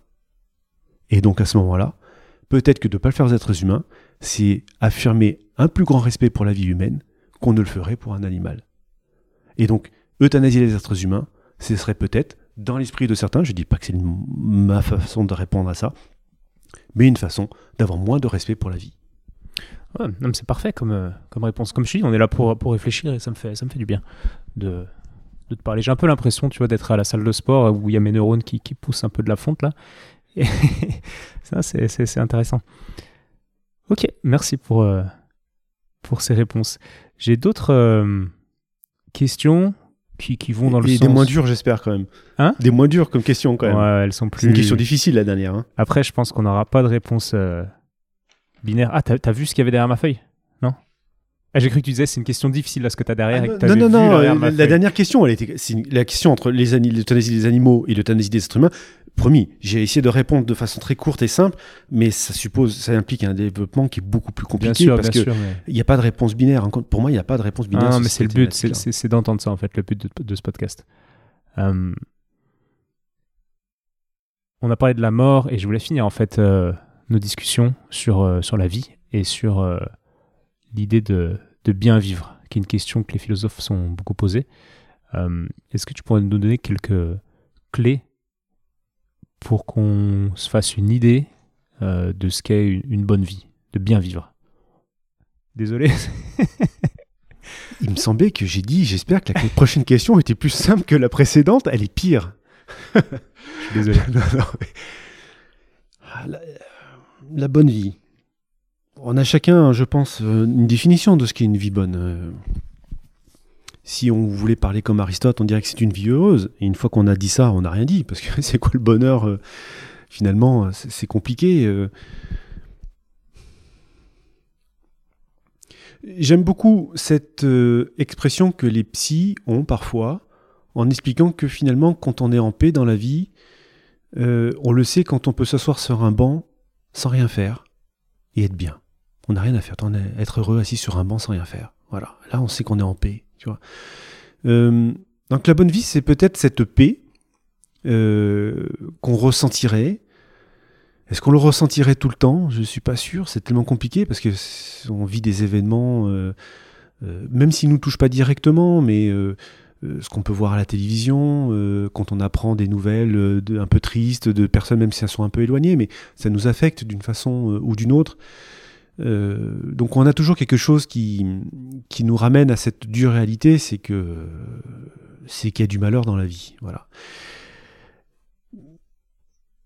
Alors une vie bonne, ben, est-ce qu'elle est vraiment réalisable? Je ne sais pas, honnêtement, j'en sais rien. Euh, j'aurais tendance, peut-être de façon un peu pessimiste, à penser que, que non. Mais est-ce que pour autant, euh, il ne faut pas essayer de se donner les moyens de, l'atteindre euh, le plus qu'on pourrait euh, bah Là, moi je dirais, bah si, justement, il faut se donner les moyens. Pour ça, je parlais d'efforts depuis tout à l'heure. Donc voilà, c'est un peu une réponse de philosophe hein, ce que je fais là. Hein. C'est-à-dire que je, contourne, parce que j'ai pas la réponse à ta question, je contourne, j'essaie de donner des pistes, mais il n'y a pas de réponse définitive en fait à, ta question. Une vie bonne, chacun va, va y mettre ce qu'il entend, ce qu'il veut dans, dans, sa réponse. Euh. Ça, reste assez riche. En fait, ça fait réfléchir. Je comparais un peu, là, pendant que tu parlais de tes réponses à celles des politiciens. Je disais, vous êtes bon pour, euh, pour répondre à quelque chose, noyer le poisson, dire oui, mais non, mais oui. Et du coup, au final, on ne sait pas trop. Sauf qu'en philosophie, j'aime bien, en fait, ce genre de réponse. Euh, je, je pense qu'il n'y a pas de, de honte, il n'y a pas de, de problème à dire qu'on ne sait pas. Et, euh, et, et moi, j'ai pas de problème à dire quand je sais pas. Quand mes étudiants ils me posent une question, euh, ben, je sais pas. Je vais pas essayer d'inventer une, une fausse réponse ou tourner autour du pot euh, pour laisser croire que je sais. Tu Non. fais référence aux politiciens qui, qui ne savent pas dire qu'ils ne savent pas? Ouais, c'est ça, c'est ça. On n'est pas omniscient, mais personne n'est omniscient. Donc il y a- il y, a plein de sujets. Alors c'est vrai que euh, en politique, on, on apprend parce que c'est le travail du politique à toujours avoir quelque chose à dire. Euh, même s'il répond pas à la question, c'est Georges Marchais dans les années 80 qui disait à El Kabbach euh, Vous êtes venu à vos questions, bah, bah, moi je suis venu avec mes réponses. Euh, voilà. Euh, bah, la philosophie, c'est pas ça. Moi je pense qu'il y a une certaine noblesse dans la philosophie. Quand on sait pas, bah, autant le dire. Et ça donne encore plus de valeur quand on sait. Voilà. Donc, euh, bah moi, j'ai pas de problème à dire sur ta question qu'est-ce qu'une vie bonne? Franchement, je n'en sais rien. Et si je le savais, j'essaierais de l'appliquer à moi-même. La seule chose, à la limite, que, je sais, si, si tant est que ça reste de l'ordre du savoir, euh, je reviens à ce que je disais tout à l'heure. Allez, on y va, on essaie encore, on continue, on lâche pas, on continue tout le temps. Est-ce que tu connais euh, Bronnie Ware? Cette infirmière qui a écrit un livre, elle, s'occupait de patients en fin de vie, c'est une Australienne, et euh, elle a fait un livre sur les regrets des gens avant de mourir. T'as déjà entendu parler de ça? Non. C'est vrai? Non, non, non. Bah, tu vois, je, Ah, intéressant.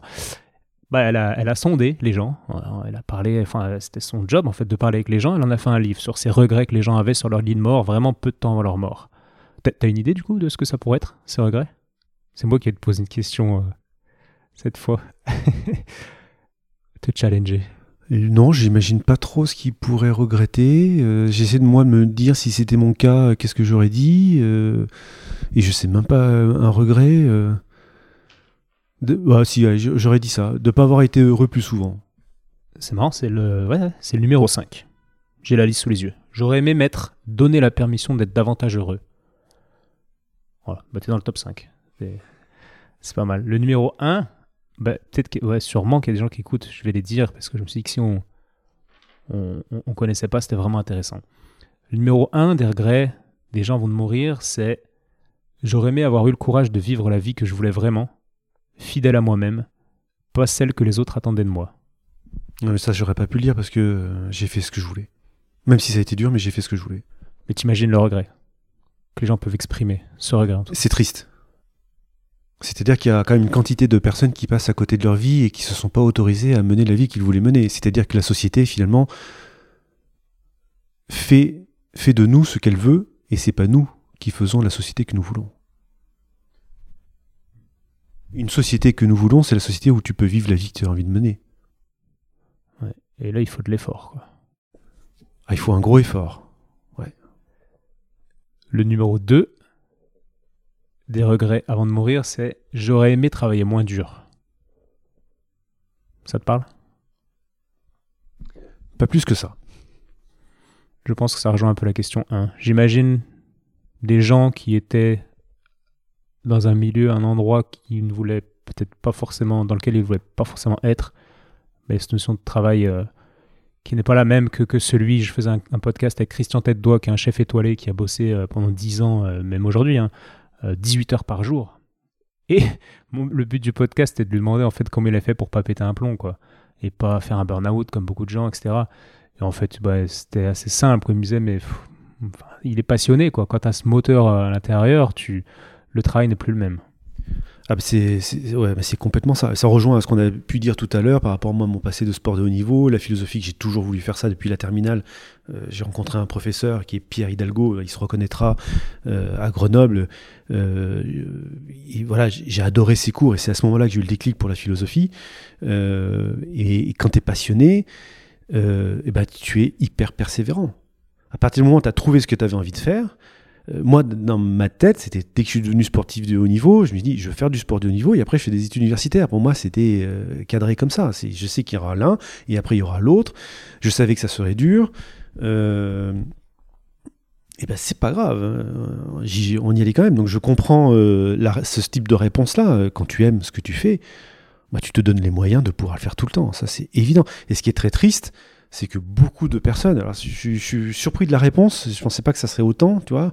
Euh, ça, ouais, c'est même plus que de la tristesse. Ça me peine qu'autant de personnes ne- n'arrivent pas à faire ce qu'ils aiment, quoi. Et c'est euh, Et tu dis, mais en fait, dans quelle société on vit pour qu'en fait on se, on s'enchaîne comme ça Ouais, mais si tu vas faire un sondage de rue, euh, parce que je trouve que c'est vraiment une bonne, euh, un bon moyen de prendre la température de, la France, en fait, c'est la rue, et, et que tu demandes à des gens de manière honnête, euh, est-ce que tu es content de ta vie? Est-ce que tu, tu fais ce que tu imaginais faire? Enfin, est-ce que tu es content de ta vie? Je pense pas qu'il y, ait qu'il y ait beaucoup de gens qui disent Alors, être content de sa vie et faire ce qu'on aime, c'est pas tout à fait la même chose. hein. Alors, est-ce que, est-ce que tu fais ce que tu aimes de tes journées?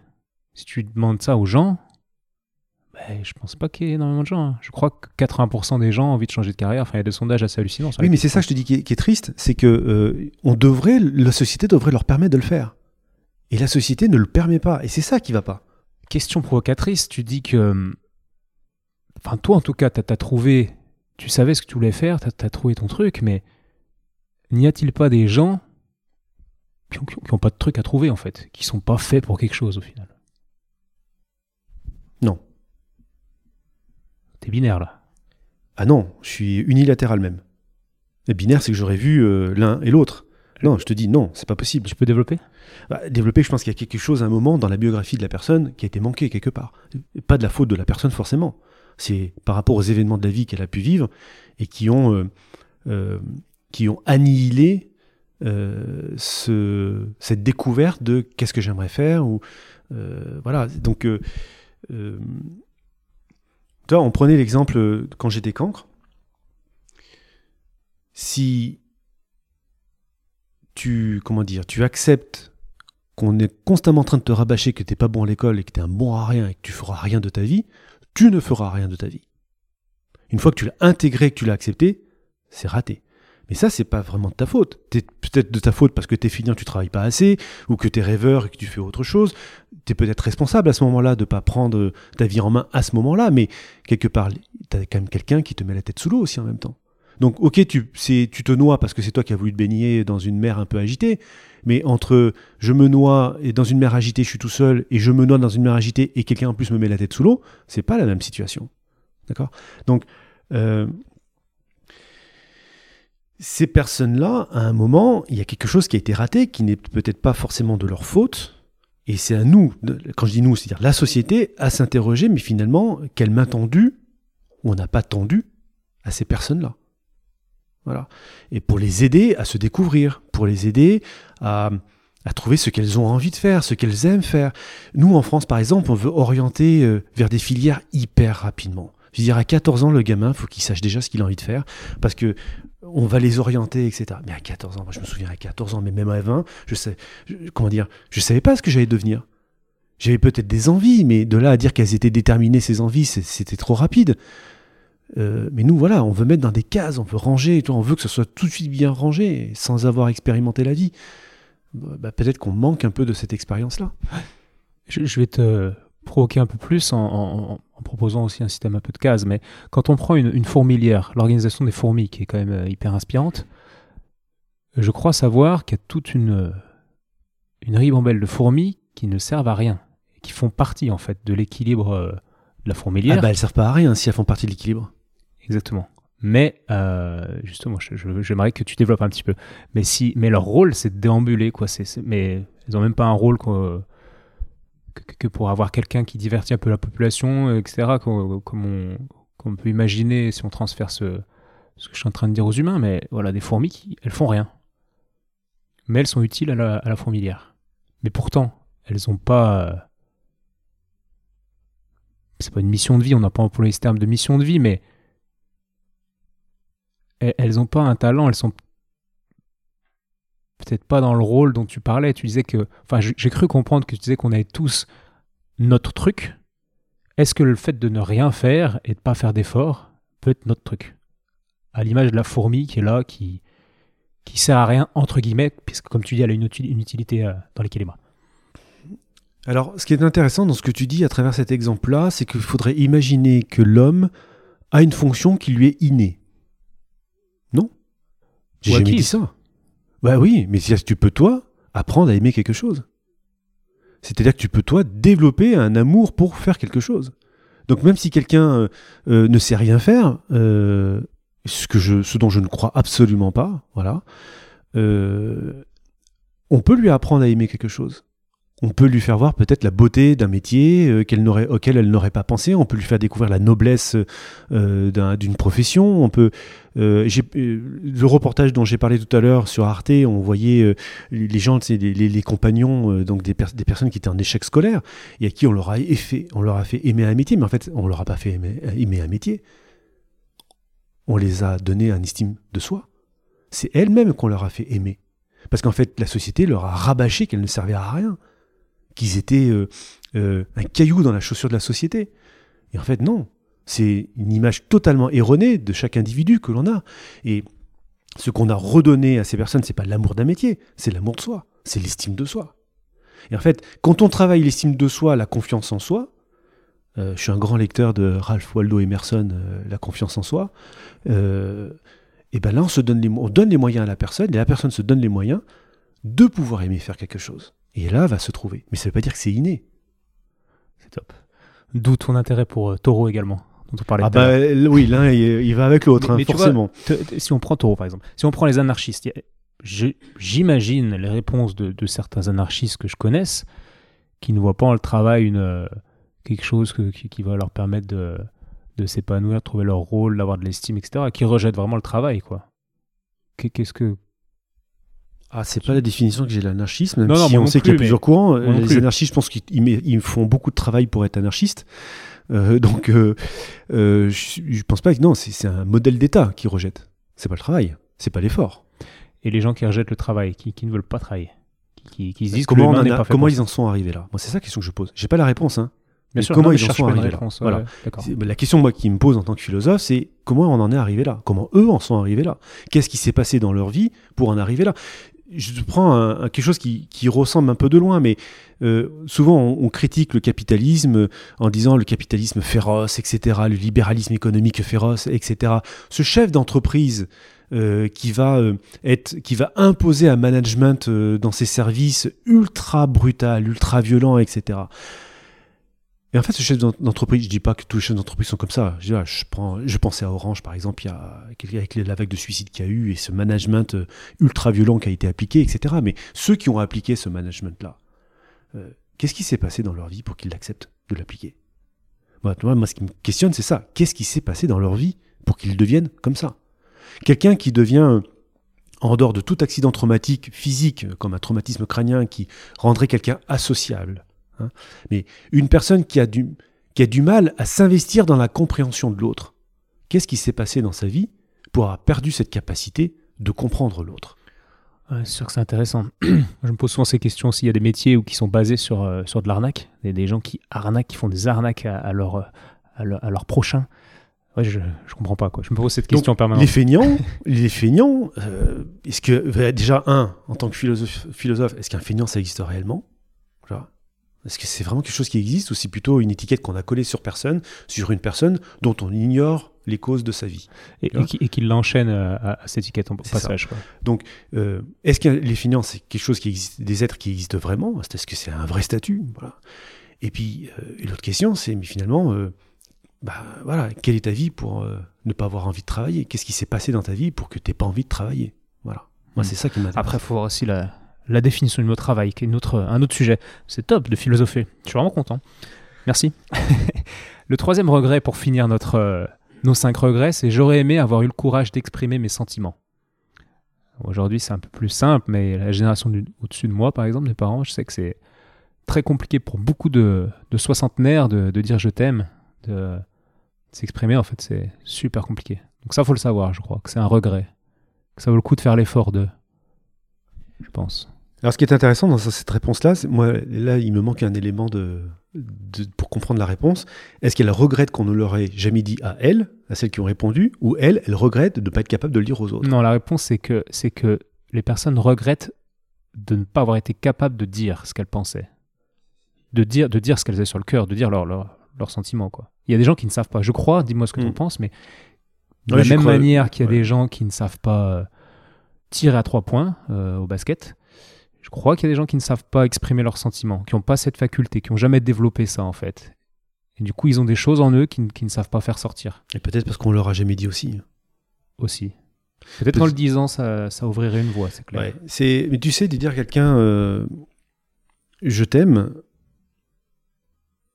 c'est accepter une grande part de vulnérabilité vis-à-vis de l'autre.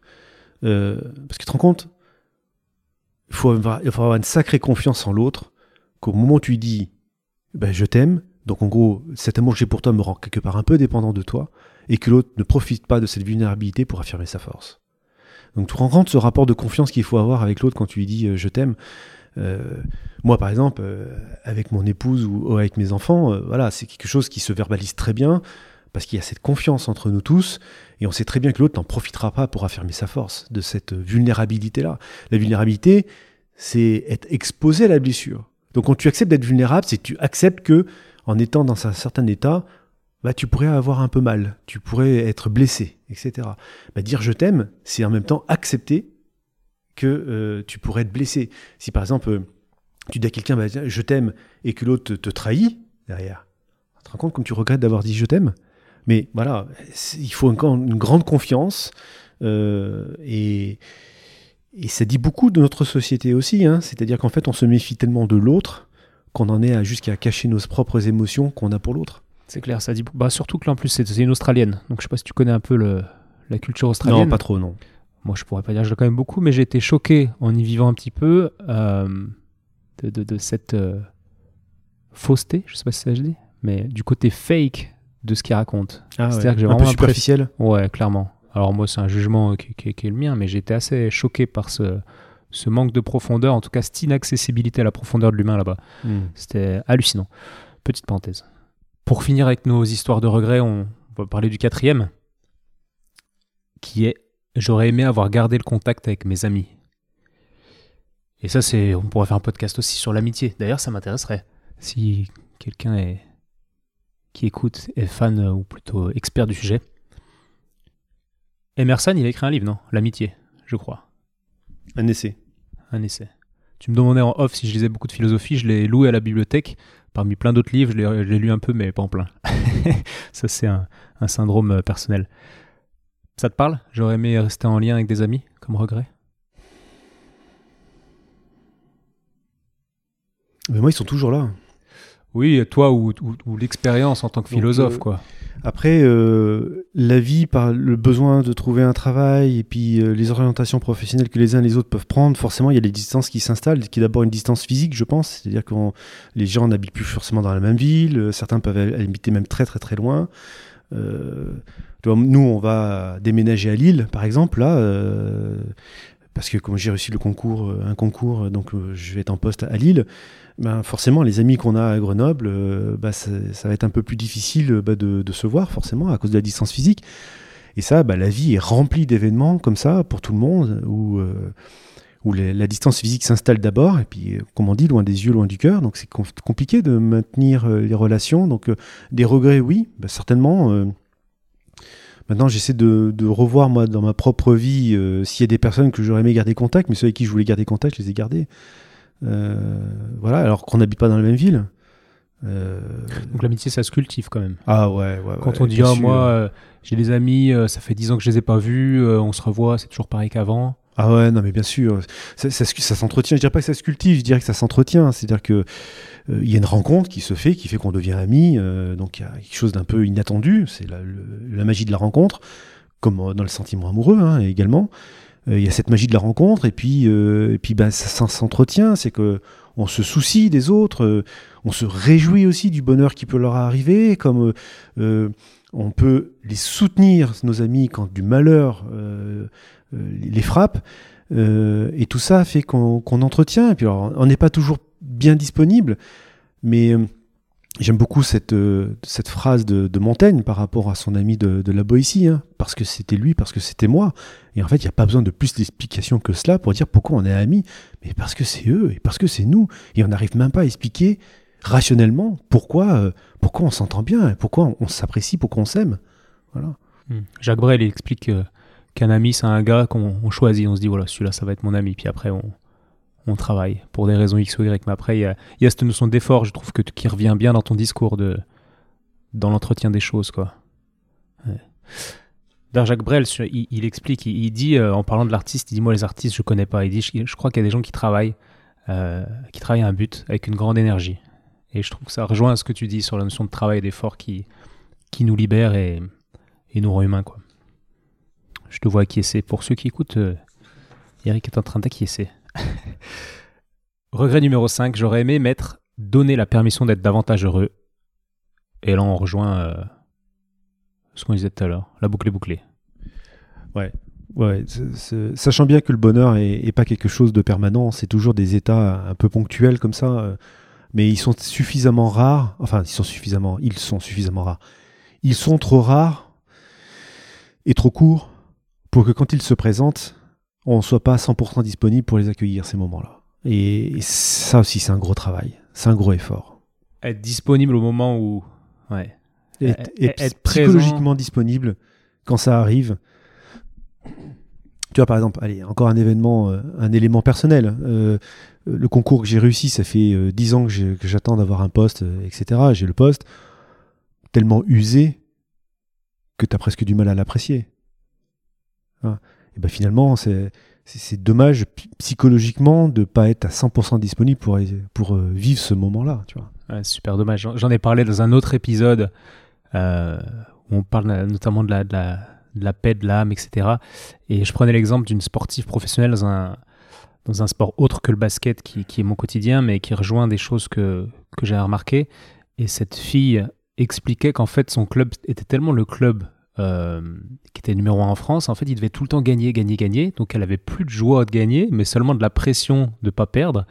Et, euh, ce que tu dis, en fait, il n'y avait pas, cette pas le temps, pas la disponibilité pour, euh, pour être dans la joie une fois qu'on a gagné. Même en gagnant le championnat de France, c'est normal quoi en fait. C'est un apaisement. Il fallait vraiment gagner le championnat d'Europe qui était vraiment quasi inaccessible pour être heureux.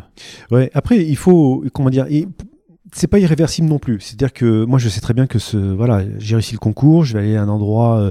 Euh, à l'université euh, catholique de Lille, etc., dans un laboratoire, je vais pouvoir développer des recherches qui sont que, sur des thématiques que j'adore, etc. et, et, je sais que ça, ça va venir après. Je sais que ce moment où je vais apprécier, euh, côtoyer les, personnes que je vais côtoyer là-bas, etc., je sais que ça va venir. J'ai pas de doute là-dessus. Sur le moment, il y, y a, un peu de froideur parce que euh, bah, y a eu une usure avant qui fait que euh, je, ouais, je suis pas tout de suite disponible, mais ça va venir. Et, euh, et ça, je l'ai eu avec le sport. Euh, je le sais que ça va se passer parce que je l'ai avec le sport de haut niveau. C'est-à-dire que je me rends compte avec le temps, en vieillissant, que j'ai pas toujours apprécié les moments du sport quand ils se sont quand ils se sont présentés. Et aujourd'hui, je me dis, mais en fait, rétrospectivement, quand je parle de mon sport, etc., à mes enfants, par exemple, quand ils, me posent des questions, euh, j'ai énormément de plaisir à leur raconter. Voilà. Donc ce moment, il viendra après où j'ai apprécié. c'est-à-dire que même si sur le moment on n'a pas été complètement disponible pour apprécier les bons moments, mais quand on s'en rappelle, quand on les raconte aux autres, on peut reapprécier ce moment-là. Alors dans les regrets, si j'en ai trouvé un énorme, J'en parle souvent autour de moi. Voilà. Deux fois, on m'a demandé de partir à McGill, à l'université de McGill, pour aller jouer au football américain là-bas. Deux fois, j'ai refusé. Si je pouvais revenir en arrière, je, dirais oui. Je regrette énormément de ne pas l'avoir fait. Voilà. Merci. Et ça, ça parle énormément. Moi, c'est dans le voyage où, à des moments, je disais, mais qu'est-ce que je fous là, quoi? Qu'est-ce que je fous dans cette galère? Et puis, en fait, au final, avec la, la, je sais pas, l'espèce de maturation de, de, ce moment euh, de vie, ben, quand tu le racontes, peut-être que tu embellis même la chose, et il paraît qu'on le fait avec le temps, sur les expériences passées. Euh, en tout cas, ouais, le bonheur est différé, quoi. Et ça, euh, on en revient à la notion d'effort, à la notion d'oser, à la notion de, de, dire oui pour s'embarquer dans des trucs, et c'est vrai que ça aboutit souvent, même dans le futur, à une sorte de, bonheur. Ouais, c'est exactement ça. Ouais. une sorte de, travail, euh, d'effort, de, mémoire. Euh, et quelque part, ça rejoint, ça rejoint la question du sens existentiel. C'est-à-dire que les actions que tu as menées, elles sont pas vaines. Elles t'ont permis de, de te construire, de, de, développer qui tu es, de, de travailler ton identité. Et, finalement, ben, non pas trouver du plaisir à être là, mais trouver du sens à être là. Et quand tu arrives à communiquer ce plaisir, même s'il n'a pas été immédiat tout de suite, tu dis, bah ouais, toi, tes voyages, tu dis, ah ouais, mais j'ai fait ça, ça est compliqué, mais, tu le racontes avec quelque chose qui donne envie aux autres. Te compte, tu racontes un moment de ta vie qui donne aux autres envie de le vivre. C'est incroyable de pouvoir faire ça. C'est génial. Je reviens un peu sur ton regret à, à l'université. Pourquoi tu peux développer un, un, petit peu que je comprenne? Avec McGill? Yes. Grosse expérience de partir à l'étranger au Canada pour euh, intégrer une université euh, canadienne euh, qui, est, super bonne au football américain et qui aurait pu être, j'en sais rien, mais qui aurait pu être peut-être un tremplin aussi pour faire une expérience américaine derrière aux États-Unis. Donc je regrette de ne pas avoir vécu ça. J'étais un moment de ma carrière sportive. Ouais, s'il fallait le faire, c'était à ce moment-là. Euh, bon, voilà, je regrette de ne pas avoir saisi cette occasion-là. Et puis euh, aujourd'hui, je sais pourquoi je ne l'ai pas fait, par peur, je pense. Voilà.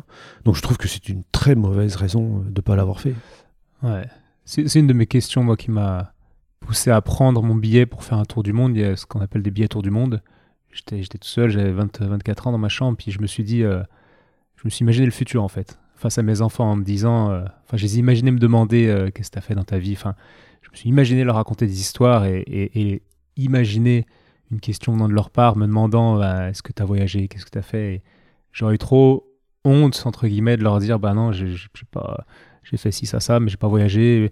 J'aurais inventé des, excuses, mais ça aurait été la peur, quoi, au final. Et en fait, imaginer ça, ça m'a vraiment euh, poussé à, à, partir. Et je crois qu'il y a des choses comme le voyage, comme euh, les expériences euh, à l'étranger. Je le disais aussi à, à Loïc, petite dédicace, c'est mon collègue, qui après ses études ostéo, il m'a demandé conseil. Il m'a dit, je crois que je dois m'installer tout de suite? Il avait, je sais pas, 22 ans. M'installer tout de suite. Ou alors, euh, il avait une opportunité pour partir faire du sport, du décathlon aux, États-Unis. Et en fait, enfin, moi, ma réflexion, c'est assez simple. En fait, est-ce que tu peux regretter un jour d'avoir une expérience aux États-Unis, faire du sport dans une fac? Bien sûr que non. Donc, à partir de là, est-ce que par contre, tu peux regretter de t'être installé tout de suite en France? Et de pas être aux États-Unis Bah, évidemment. C'est intéressant, je trouve. Euh, ces questions. Ouais, et, c'est bien d'avoir eu quelqu'un autour de lui, toi en l'occurrence, pour euh, l'éclairer euh, sur cette question-là. J'aurais aimé, moi, pareil, là, que quelqu'un me dise non, non, mais prends le risque, c'est pas grave. C'est si ça marche pas, ça marchera pas. Et c'est pas grave que ça marche pas. Voilà. Mais, mais vas-y, parce que ça sera une sacrée expérience et quand, plus tard, quand tu t'en rappelleras, bah, tu seras super content de l'avoir fait. Donc aujourd'hui, je suis super pas content de ne pas l'avoir fait. Quoi. Donc... Bon, t'as as fait d'autres choses et je mène que t'es quand même euh, content de, de, ton parcours, j'espère. Oh, J'aurais pu faire mieux, mon sang. C'est. Ah, et quand je reviens en arrière sur la carrière sportive euh, en particulier, je me dis, oh là là, ça j'aurais pu faire ça comme ça, ça j'aurais pu faire comme ça. Et... Ah, bah, y a, par exemple, il y a des actions de match. Aujourd'hui, je me dis, oh bon sang, mais pourquoi j'ai pas fait ça? Et, j'aurais dû faire ça. Et, et dans ma carrière professionnelle, euh, pareil, il y a des trucs, euh, je, me, suis dit, mais, mais si j'avais su, sur le moment, si j'avais eu les moyens de le, savoir, de, de le savoir à ce moment-là, peut-être que je l'aurais fait, peut-être que finalement je regrette, regrette, quelque chose qui n'aurait jamais pu exister. Euh, voilà, mais. Ah non, moi, j'aime bien les gens, enfin, ça m'amuse, les, personnes qui, disent Ah, mais moi, si c'était à refaire, je referais tout pareil. Je mais, mais, bien sûr que non. Il y a plein de choses que moi je modifierais, etc. Euh, moi, si je pouvais en revenir en arrière, j'adorais pouvoir modifier des trucs. Euh, euh, mes anciens profs de collège et de lycée, je veux dire, il y a plein de choses que j'aimerais bien modifier. Hein. Donc, ah non, non, moi, je, je, referai rien pareil. Hein. Enfin, il y a des si, il y a je refais pareil, mais il y a plein de trucs que je, vais, je modifierai. c'est super intéressant. Ça me fait vraiment plaisir d'entendre ça. Et c'est vrai qu'il y a beaucoup de gens, beaucoup de sportifs à qui je demande est-ce que tu ferais des choses différemment, est-ce que tu as des regrets? Et ils me disent non, bah non, parce que ce que j'ai fait, ça m'a amené là où je suis, etc. Et puis je suis content de qui je suis aujourd'hui, machin. Mais c'est vrai que. En je suis vraiment content de là où je suis aujourd'hui. Oui. Je, quand je dis il y a des choses que je modifierais pas, c'est ça. Par exemple, si je devais modifier quelque chose qui m'empêcherait dans le futur d'avoir les enfants que j'ai aujourd'hui, je modifierais pas ça, même si c'était un malheur. Voilà. Mais en revanche, euh, il y a d'autres choses qui n'auront peut-être pas de conséquences plus tard euh, et qui m'enlèveraient pas ce que j'ai aujourd'hui, mais que j'aurais pu faire autrement. Non, mais c'est top, c'est top. Le but, encore une fois, je me suis répété euh, peut-être cinq fois dans le, dans le podcast, mais c'est de, c'est de réfléchir en fait. Aujourd'hui, je crois que c'est, bah, ce qu'on a fait. Là, ça fait, ça fait 1h40. C'est un des podcasts les plus longs au final. je m'y attendais pas. On n'a pas parlé que de la mort. Et bah, c'est cool. Je savais pas où on allait aller, je te l'ai dit. Et puis, et puis voilà, on allait là. Merci pour euh, ton temps. C'est moi qui te remercie pour cet échange bien riche et, vraiment passionnant. Ah, C'était cool. Merci beaucoup. Et puis euh, peut-être euh, à une prochaine sur l'île, du coup. Avec plaisir. Au revoir.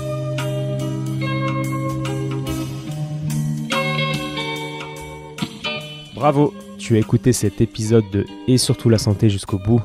Pour booster ce projet qui a pour but de donner les meilleures infos possibles sur le thème de la santé, je t'invite à aller mettre 5 étoiles et un commentaire sur l'application podcast de l'iPhone de ton voisin. Comme je te l'explique régulièrement, c'est ça qui m'aide à faire monter le podcast au classement et donc ça me crédibilise pour ensuite inviter d'autres experts et ensuite te partager leurs conseils. Donc merci encore. Tu peux également suivre les aventures du projet sur Instagram à Étienne Bulidon et évidemment si l'ostéopathie peut t'aider, bah, tu peux venir me consulter au cabinet du 120 rue Montesquieu à Lyon. Si je ne suis pas disponible, c'est Julien ou quelqu'un de l'équipe qui te prendra en charge. A bientôt et bonne fin de journée. Ciao